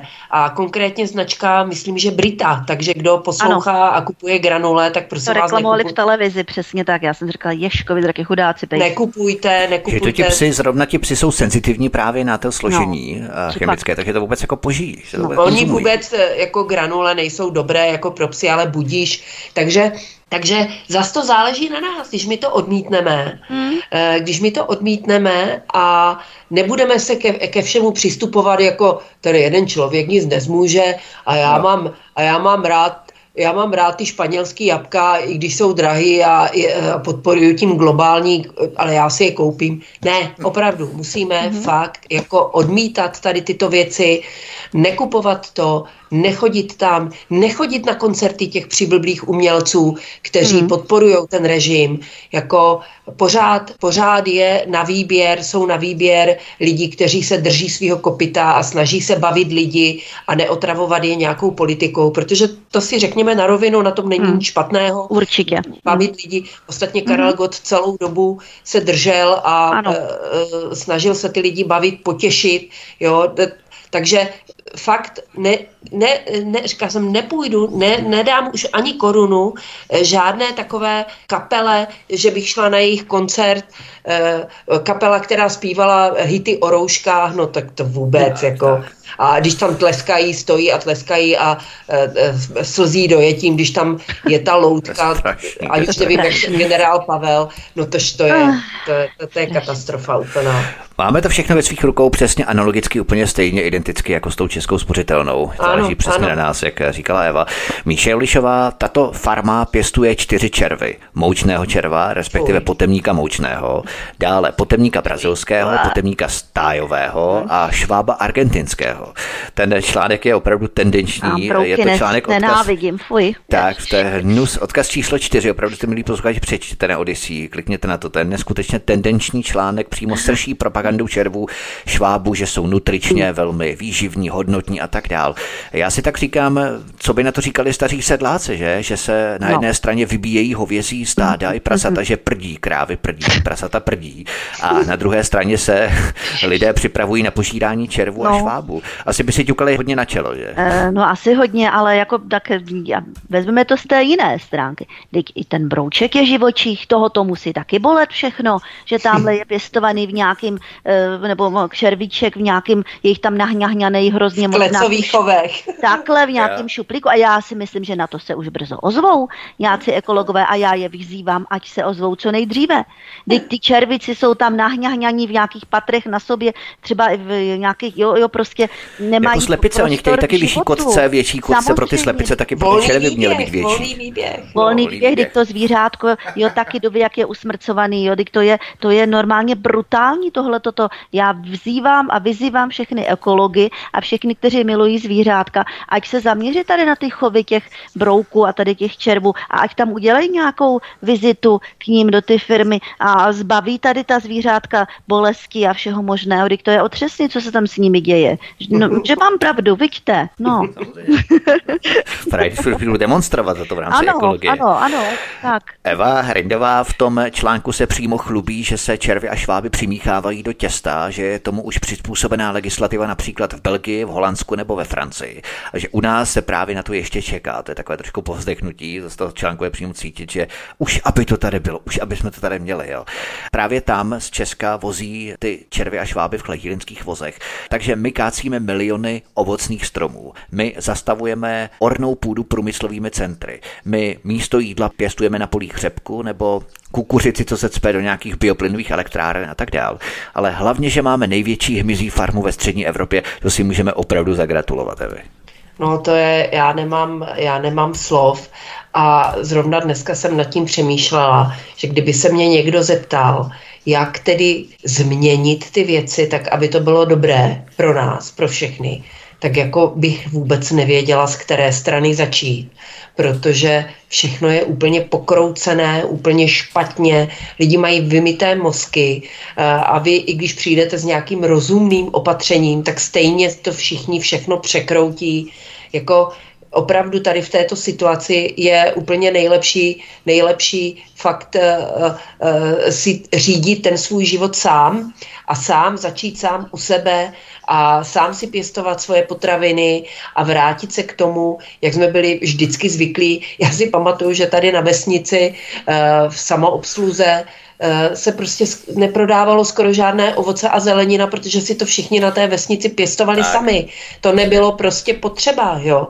A eh, to, že nebyly v létě pomeranče, tak ono to i z výživového hlediska je vlastně správně, protože správně my bychom měli jíst vždycky to, co v dané oblasti, kde žijeme, právě roste. To je pro je ten organismus mm-hmm. nejpřirozenější. Opravdu prostě není... vůbec pro nás nejsou dobré, jo? Oni, no, no. jsem četla, že, že pro lidi je vhodné to, co se vypěstuje zhruba v okolí 400 km kolem, co je dál, už na to není člověk z hlediska dlouhého genetického vývoje zvyklý. A jo? E, ještě se vrátím ano. k těm broukům, že vlastně ty červy, e, já, co jsem, já jsem to moc nesledovala, protože já si nekupuju skoro žádné potraviny, kde bych musela zkoumat, jestli to má Ečka nebo nemá Ečka, e, protože si všechno dě, vařím sama nebo dělám sama. Eh, a takže jsem to moc neposlouchala, ale i co jsem zaregistrovala, že nejhorší z těch brouků je, když mají eh, ty tuhé krovky a když se to rozemele, že v tom je nějaká látka, která organismu škodí. Takže z logiky věci ty mouční červy, kteří nemají žádné pevné součástí na tom těle není tak, není tak strašné. A já vzpomenu, eh, ale což neznamená, že to doporučuju, protože je to odporné. A já jsem si vzpomněla, jak jsem chodila jako, eh, jako eh, teenager na brigádu tady do místního mlína a moje práce spočívala v tom, že jsem pracovala v takzvané prášičce pitlů.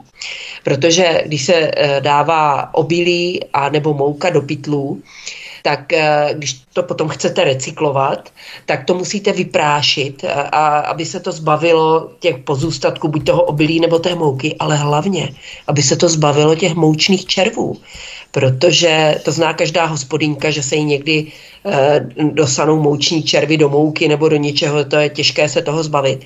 A tam jich bylo kvanta v tom línu, v, té, e, v těch pytlech. A mě to bylo odporné, já bych to nevzala do huby a nikdy bych, ne, to bych radši si šla nakoupat nějaké kořínky. Než abych tohle, protože je mi to odporné, nebo červy, které jsou třeba ve třešních, to jsou podobní, že? Taky, jo, takže jako taky tak, takových červů asi jsme za život každý už snědli plno, buď v té mouce, nebo, nebo v tom ovoci, ale ty nejsou tak nebezpeční. A hlavně nikdo nám to nenutí, jako, že aby jsme jedli hlavně to, jo. Takže, takže já eh, si nevěřím tomu, že to, co oni na nás chystají, že se mi to podaří všechno zrealizovat, protože opravdu vidím ten odpor na všech stranách, že se zesiluje.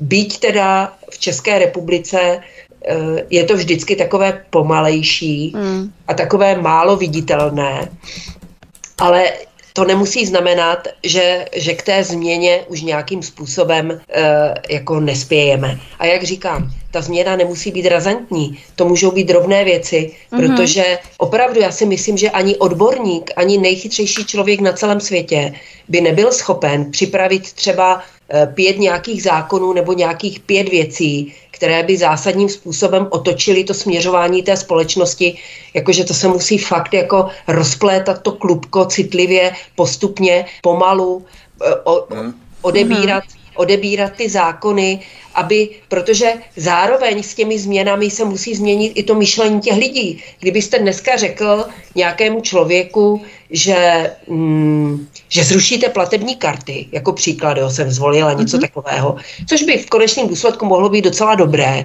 nebo banky, takže jak bychom to dělali, kam by mě chodila výplata a tohle, jen to nepřijal by takovou změnu. Mm. To se musí začít třeba tím, že se dá do ústavy, že máme právo na hotovost, že nikdo nemůže nikdy zrušit hotovost, platby hotovosti. Pak se třeba zruší ty omezení v bankách, eh, které jsou dneska dány, že některé věci můžete platit hotově jenom do určitého limitu. To ano. se musí zrušit, jo? A to tak dál, a tak dál. Takže postupně po malých věcech, aby si i ty lidi na to zvykli a čím dřív začneme, tím lépe. To je salamová metoda, také postupně přitápí pod kotel, ano, tak bychom otápěli a vykládali bohužel, ten kotel. Bohužel, Úplně stejným způsobem zpětně. Ne, nemůžeme tak. uhasit ten oheň hned, musíme postupně přesně, lidi zvykat přesně. na tu nižší teplotu, protože jinak by se ty lidi ve většině postavili proti těm změnám. To si myslím já. Hmm. Eva Hrindová, Míši Olišová jsou hosty u nás na svobodném vysílači na Odyssey anebo na kanálech eh, podcastů. My si zahrajeme písničku a potom vstoupíme do poslední kratší části a budeme si povídat třeba o České poště. Hezký večer, od mikrofonu vás zdraví Vítek na svobodném vysílači. Zlomený procházím stádem ovcí. Spokojeně pasou se v travinách Pastva se však oplocuje, hody končí. Jetel spasen, řekl ovčák, ovčák kat.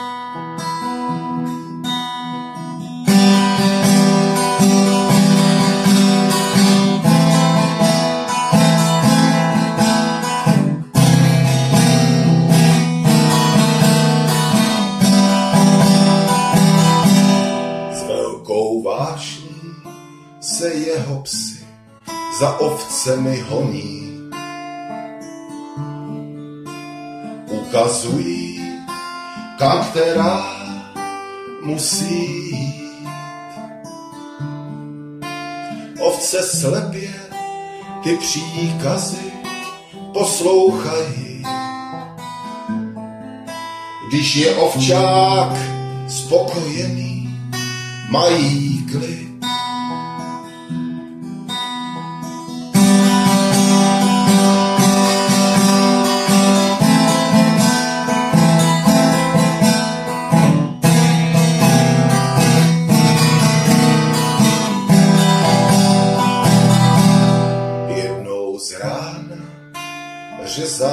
Ovčák beranům rohy. Ať prý splynou nerušeně se stádem. Na splývání mají ovce obecně vlohy. Rádi stuční si v pohodlí s ovčákem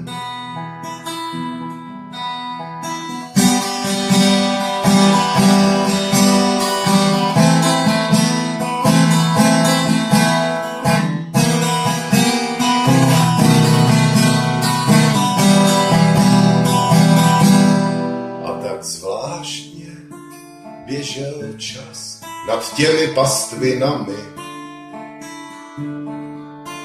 Zemský ráj, to skoro na pohled.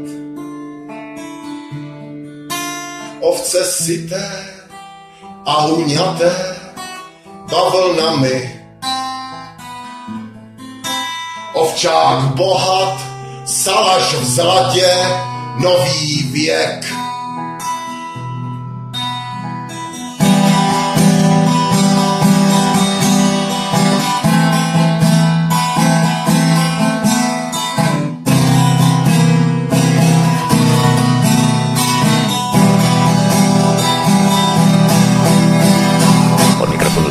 Vysílače nebo na kanále Odyssey, případně na podcastech vás zdraví Vítek. Spolu s námi našimi hosty zůstávají stále publicistka Míša Julišová a blogerka, nakladatelka Eva Hrindová. Míša Julišová, takový eh, leitmotiv dnešního pořadu jsou paradoxy a kontrasty, kterými se veřejný prostor stále více hemží. Válka je mír, svoboda je otroctví a tak dále a tak dále. A další paradox se týká České pošty. Ta, jak víme, ruší stovky poboček v lokalitách, mm. odkud lidé budou muset dojíždět do nejbližšího okresního města, pokud ovšem mají čím dojíždět.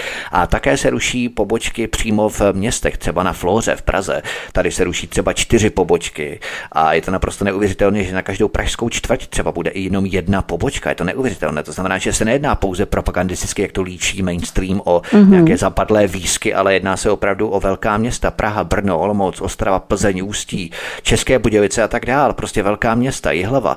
Propuštění mm-hmm. 2300 lidí je další záležitostí, ovšem vedle toho si chce Česká pošta najmout agenturu na zkoumání spokojenosti zákazníků za pozor 40 milionů. Mm-hmm. O čem to vypovídá, Míšo? Jaká vláda no, taková pošta hospodaří? Téma pošta, to je, to je poměrně široké téma a odehrává se v rámci toho tématu spousta různých eh, důležitých událostí za ráz. Já zmíním jednu docela důležitou. Protože mám nějaké známé na středním managementu poštovním, tak vím velice dobře, co se odehrávalo eh, v posledních letech. Eh, spou- pošta má spoustu pěkných budov, takové ty velké poštovní, staré, krásné, nebo dokonce nově postavené, zmodernizované, tak v uplynulých letech eh, docházelo k rekonstrukcím. Eh, platil to samozřejmě stát, neboli my, stálo to stovky milionů, nebo možná ještě více, a spousta těch budov se krásně zrekonstruoval, takže jsou opravdu výstavní, luxusní, nádherné.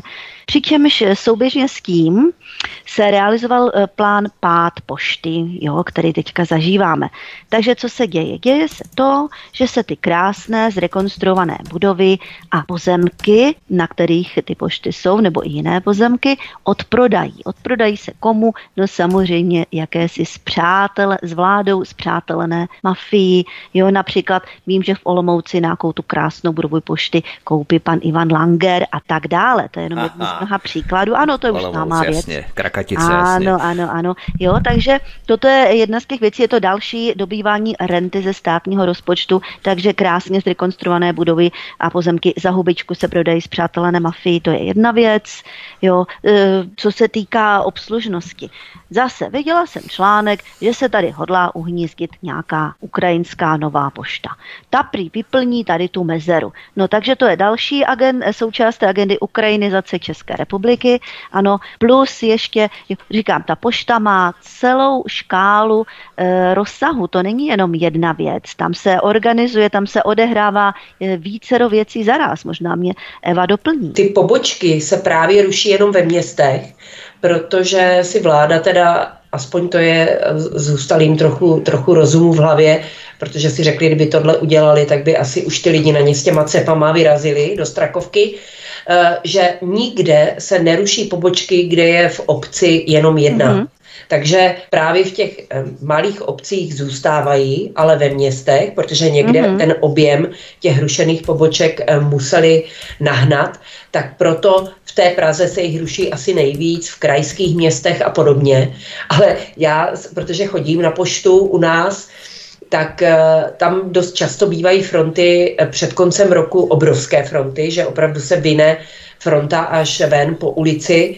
A my naše pošta je na okraji Olomouce a oni zrušili v sousedících okrajových částech dvě pobočky. Takže hmm. lidi ze Slavonína a Nemilan budou chodit na Nové sady do té jedné jediné pošty. Takže která... ještě delší fronta. Uh-huh. Takže tam ty fronty budou ještě delší. Ale podle mě, jako samozřejmě tam si to budou, uh, budou kupovat, to, budou, to jsou zajímavé budovy v centrech měst a podobně. No to přesně. se o to strhne no, jako souboj. O Určitě to si... tam jde, o to, to tam nevím, jde. Jestli jde. To je zase ale tunel. mě mm-hmm. ta pošta je jasným důkazem toho e, manažerského selhání že prostě si tam ministři dávali různé prostě zpřízněné manažery, kterým mm. dávali opravdu obrovské platy. Naposledy jsem zaregistrovala, že ještě Ministr, když byl ministr vnitra v některé Babišové vládě, pan Metnár, tuším, takže tento velmi kritizoval, že ten ředitel pošty měl 8 milionů roční plat.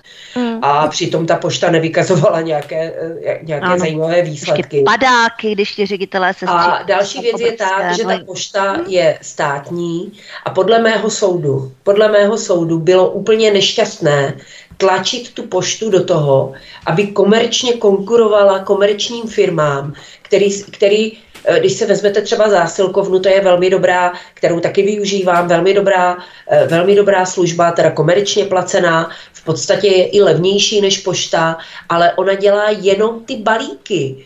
Pošta dělá spoustu dalších činností, doručuje prostě obsílky, vyplácí důchody důchodcům, posílá složenky, dělá peněžní služby. To jsou všechno, dělá tam, jsou tam checkpointy, takže vy si tam dělá ověřování podpisu a tak dále a tak dále. Hmm. A podle mého soudu ne, bylo chybou, že ten stát tlačil poštu do toho, aby konkurovala tady těmto společnostem hmm. a měl jasně prostě stanovit nějaká kritéria a měl jasně nastavit uh, nějaké hranice, limity a měl tu uh, poštu e, nějakým způsobem rozumně dotovat právě proto, aby zůstaly zachovány služby pro všechny občany e, v, ta, v, takové, v takové míře, protože jako opravdu, jestli bude stát dotovat poštu, e, nevím, třeba 500 milionů ročně, ale my budeme mít kvalitní služby, budeme mít třeba možnost posílat e, dopisy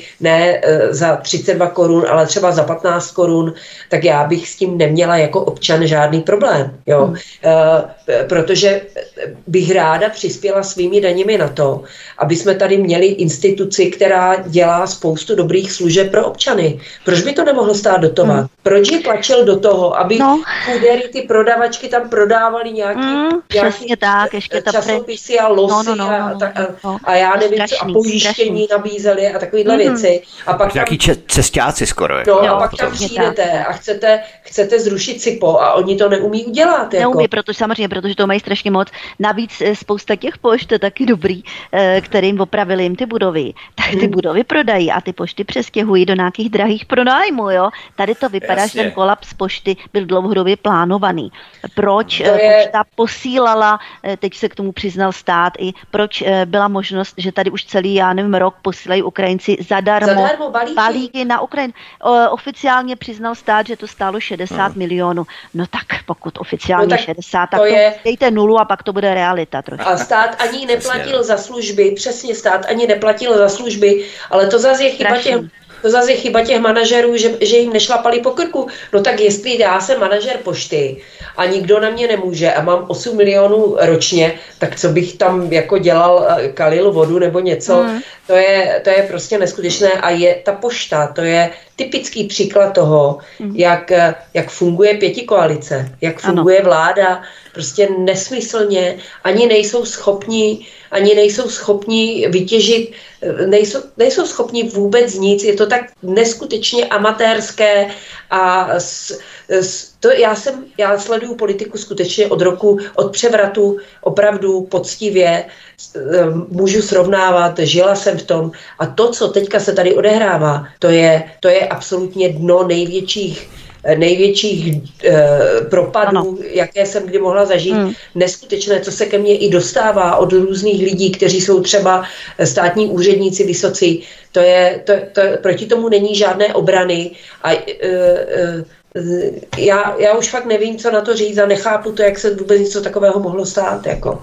To je z jedné Míše. strany amatérismus, ohromný, prostě neschopnost, nezodpovědnost, a z druhé strany neskutečné rozkrádání. No, a tak, ty, tyto dvě věci, když se setkaly, tak to je ta tragédie. Neschopnost, nezodpovědnost a rozkrádání, tunelování, dobývání renty ze státního rozpočtu ohromným, jo, takže tak. Právě to rozkrádání se neustále zvyšuje, protože no. dříve to byly miliony, potom to byly desítky milionů, teďka stovky milionů, už eh, naprosto úplně běžně normálně.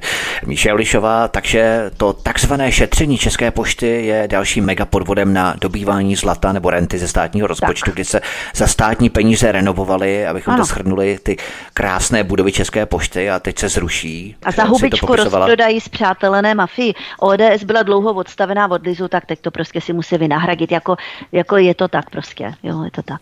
To je celá ta hmm. pouřlivá nafouklá bublina tak. ošetření České pošty. Jenom protože Česká pošta za drahé státní peníze opravila, zrenovovala mm-hmm. spousty budov a proto se teď ocitla těsně vlastně před tak. krachem. To je taky další záležitost. No. Vlastně ty peníze napumpovala, investovala do renovace těch budov, rekonstrukce. To znamená, že nemá peníze. No tak kterou teď přátelené mafii eh, poměrně levno prodají. To je prostě plánovaná věc. To, to stoprocentně jsem o tom přesvědčena. A vrcholem, vrcholem všeho je, když minister Rakušan řekne, že musíme ochránit ty babičky, aby si nechodili vybírat. Ty důchody na ty pošty. Je to bezpečnostní riziko. A musí si ty babičky, které no. nemají doma ani eh, počítač, udělat internetové bankovnictví. To je jako uh, úplně absurdita, největší absurdit, jakou je, je, je, já vůbec nemůžu pochopit, jak to, že v těch preferencích, já tomu nevěřím, v těch výzkumech veřejného mínění, teďka někde jsem viděla, že stan má 8%, to je normálně výsměch. Nechápu. To si museli zaplatit, to, jako, no. to, to, to, nemůžu tomu vůbec věřit. Strana zločin zločinců. Strašný. No. Míše Ulišová, my se tady bavíme o stále těch paradoxech. U České pošty se musí takzvaně šetřit, ale je přece otřesné, jak rozhazujeme peníze plnými hrstmi. Hmm. Česko přispívá do všelijakých, já nevím, mezinárodních organizací, živí plno různých zbytečných úřadů, stupidní reklamní kampaně za naše peníze za nefunkční očkování. Podporuje různé politické neziskovky, které pomáhají ve světě, hmm. ale ne u nás. Jo? Hmm. A potom slyším v rádiu, třeba ve zprávách, že se otvírají po celé České republice další a další potravinové banky, kam chodí mm-hmm. lidé, kteří prostě nemají peníze na to, aby si koupili ano. obyčejné jídlo. To jsme se všichni zbláznili, že to nikdo nevidíme. Ne, ne, jako to je zajímavé, že to lidi fakt nevidí. Konkrétně to očkování, no tak to snad ani není možný. Oni na, to, ta smlouva je podepsaná, původně to bylo do konce roku 23, teď jsem četla, a to pozor z mainstreamu, že to je do konce roku 26, že každor, každý měsíc nám chodí vakcíny za 900 milionů, které se ještě dál musí zase zlikvidovat, protože samozřejmě, že o ně není zájem, protože to jsou tisíce a tisíce vakcín, o které není absolutně žádný zájem. Každý měsíc 900 milionů. To, to, hmm. a to je strašný. Jako, a, a proč nějak teda se nepozastavit ty smlouvy? Já bych řekla, že v tomhle, a to jsme jenom my, Česká republika, v tomhle je naprosto evidentní, co ta agenda COVID byla. No tak samozřejmě neskutečný tunel lobby farmaceutického průmyslu a e, celého toho segmentu na něj nalepeného, mediálního, vládnoucího a tak dále. A ty smlouvy prostě běží dál.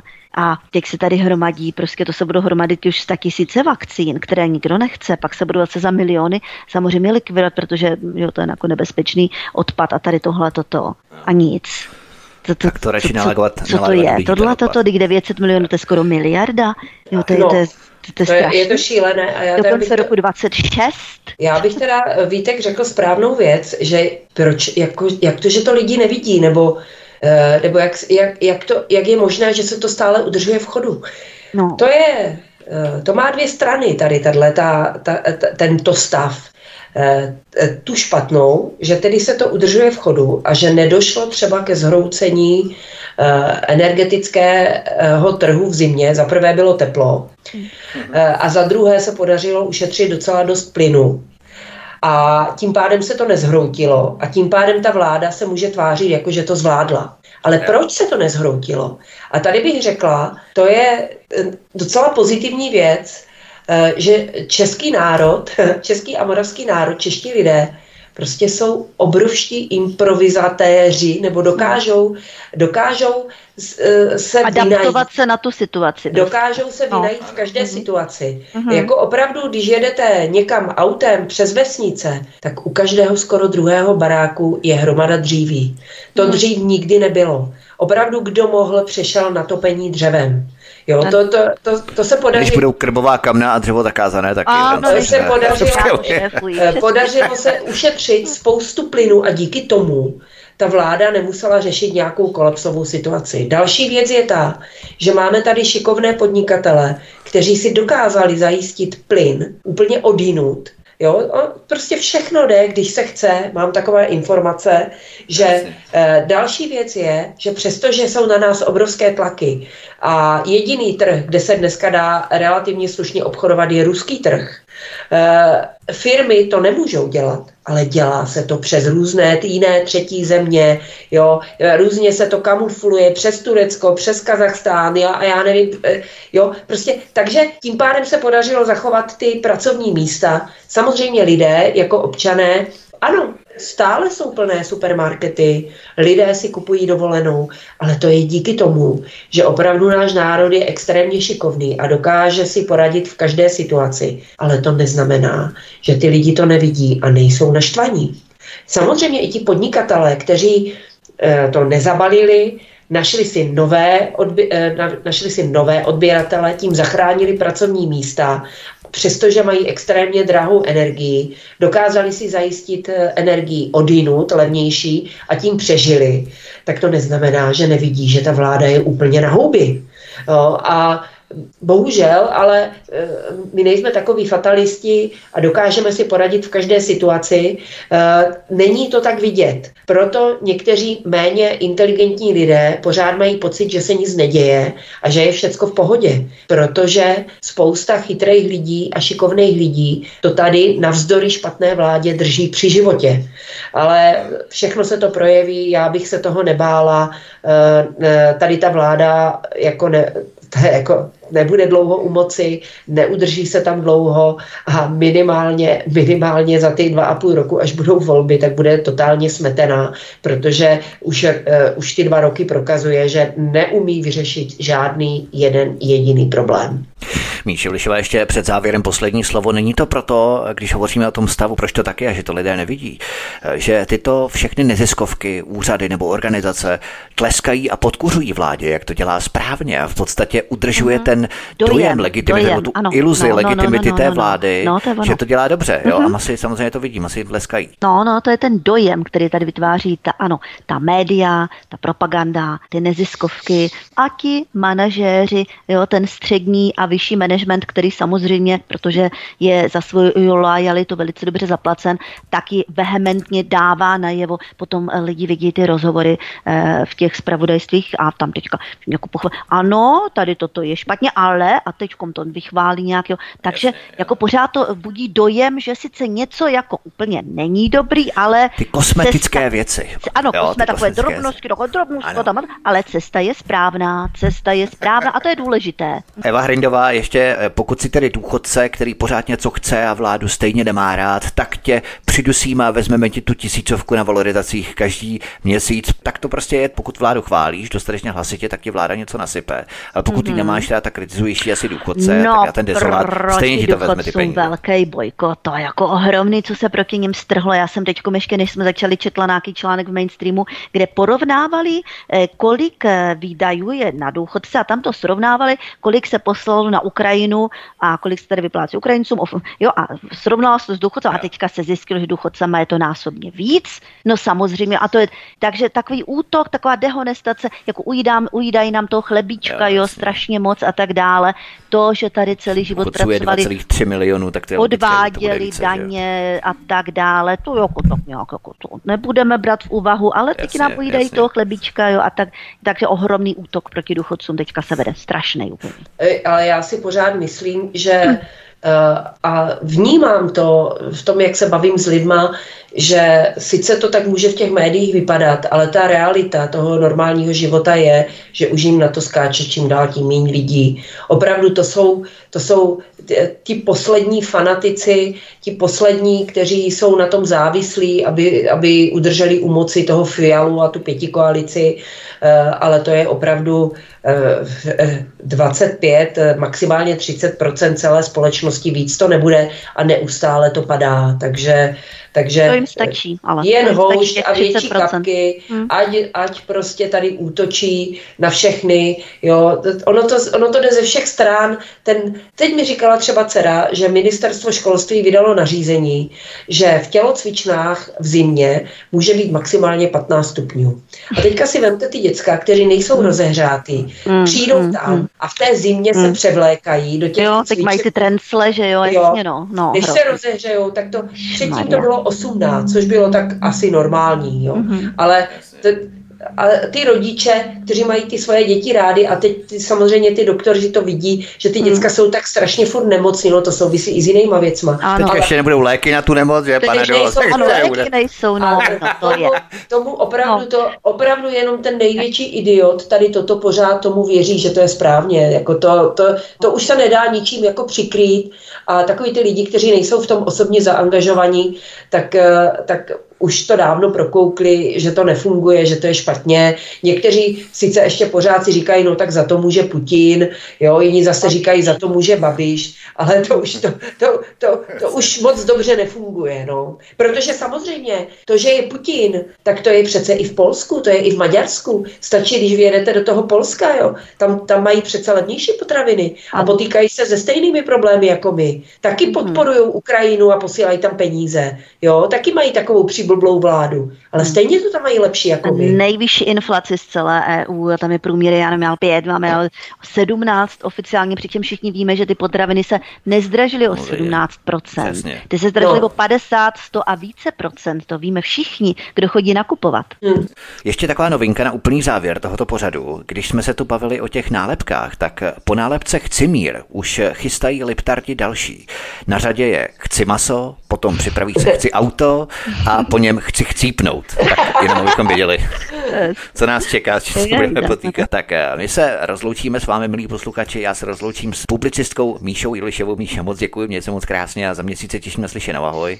Taky děkuji za příjemnou diskusi a všem přeji pěkný večer. Rozloučíme se také s blogerkou a nakladatelkou Evou Hrindovou. Evo, měj se moc krásně a za měsíc taky se těším na slyšenou. Ahoj. A já se také těším na další setkání a věřím, že budeme všichni už trošku lépe naladění, protože jaro je tady a to je skvělé. Budeme v květnových dnech vysílat eh, příští pořad. eh, On ten květen už je skoro na spadnutí, tak snad i to počasí se také zlepší. Takže mějte se moc krásně, milí posluchači. Nalaďte si nás buď na svobodném vysílači na našem mateřském webu, kde si zároveň stáhněte tento pořad ve formátu MP3, případně si nás najděte i na iOS nebo na Androidech na podcastech a také budeme rádi, když se připojíte na kanál Odyssey kliknutím na tlačítko odebírat a nebo zvoneček, to znamená upozornění, abyste nezmeškali i další pořady na tomto kanále svobodného vysílače. To by bylo všechno od mikrofonu vás zdraví Vítek. Mějte se krásně a příště se s vámi opět těším na slyšenou. Já jsem jenom prostej občan z IQ 60 Tak potřebuju dovysvětlit, jak věci mám chápat Sled palčivých otazníků nejde do hlavy Když si vyhozenej bílej koník najde cestu zpět do ohrady Politický genius rozdává příkazy a s jídlem roste vždycky chuť přehlížet dotazy. Co fungovalo na jedničku, je na trojku schování. A likvidace nemocnice zdá se býti poslání. Sousedé si do špitálu nový laser koupili. Tom našem končí chirurgie, prej došly skalpely.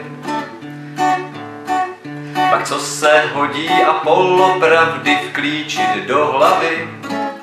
A prostý občan věří všemu, co v deníku napsali. Jenže tyhle svobodný stránky hyzdí trhliny. A moje město, moje nemocnice a moje noviny A někdo má hod koule a někdo koule z křišťálu a tak z nich věští budoucnost našeho špitálu. Zaplať pámbu za ty dary a politickýho génia, postaví tu novou halu a místo špitálu planina. Prosíme, pomožte nám s propagací kanálu Studia Tapin Rádio Svobodného vysílače CS.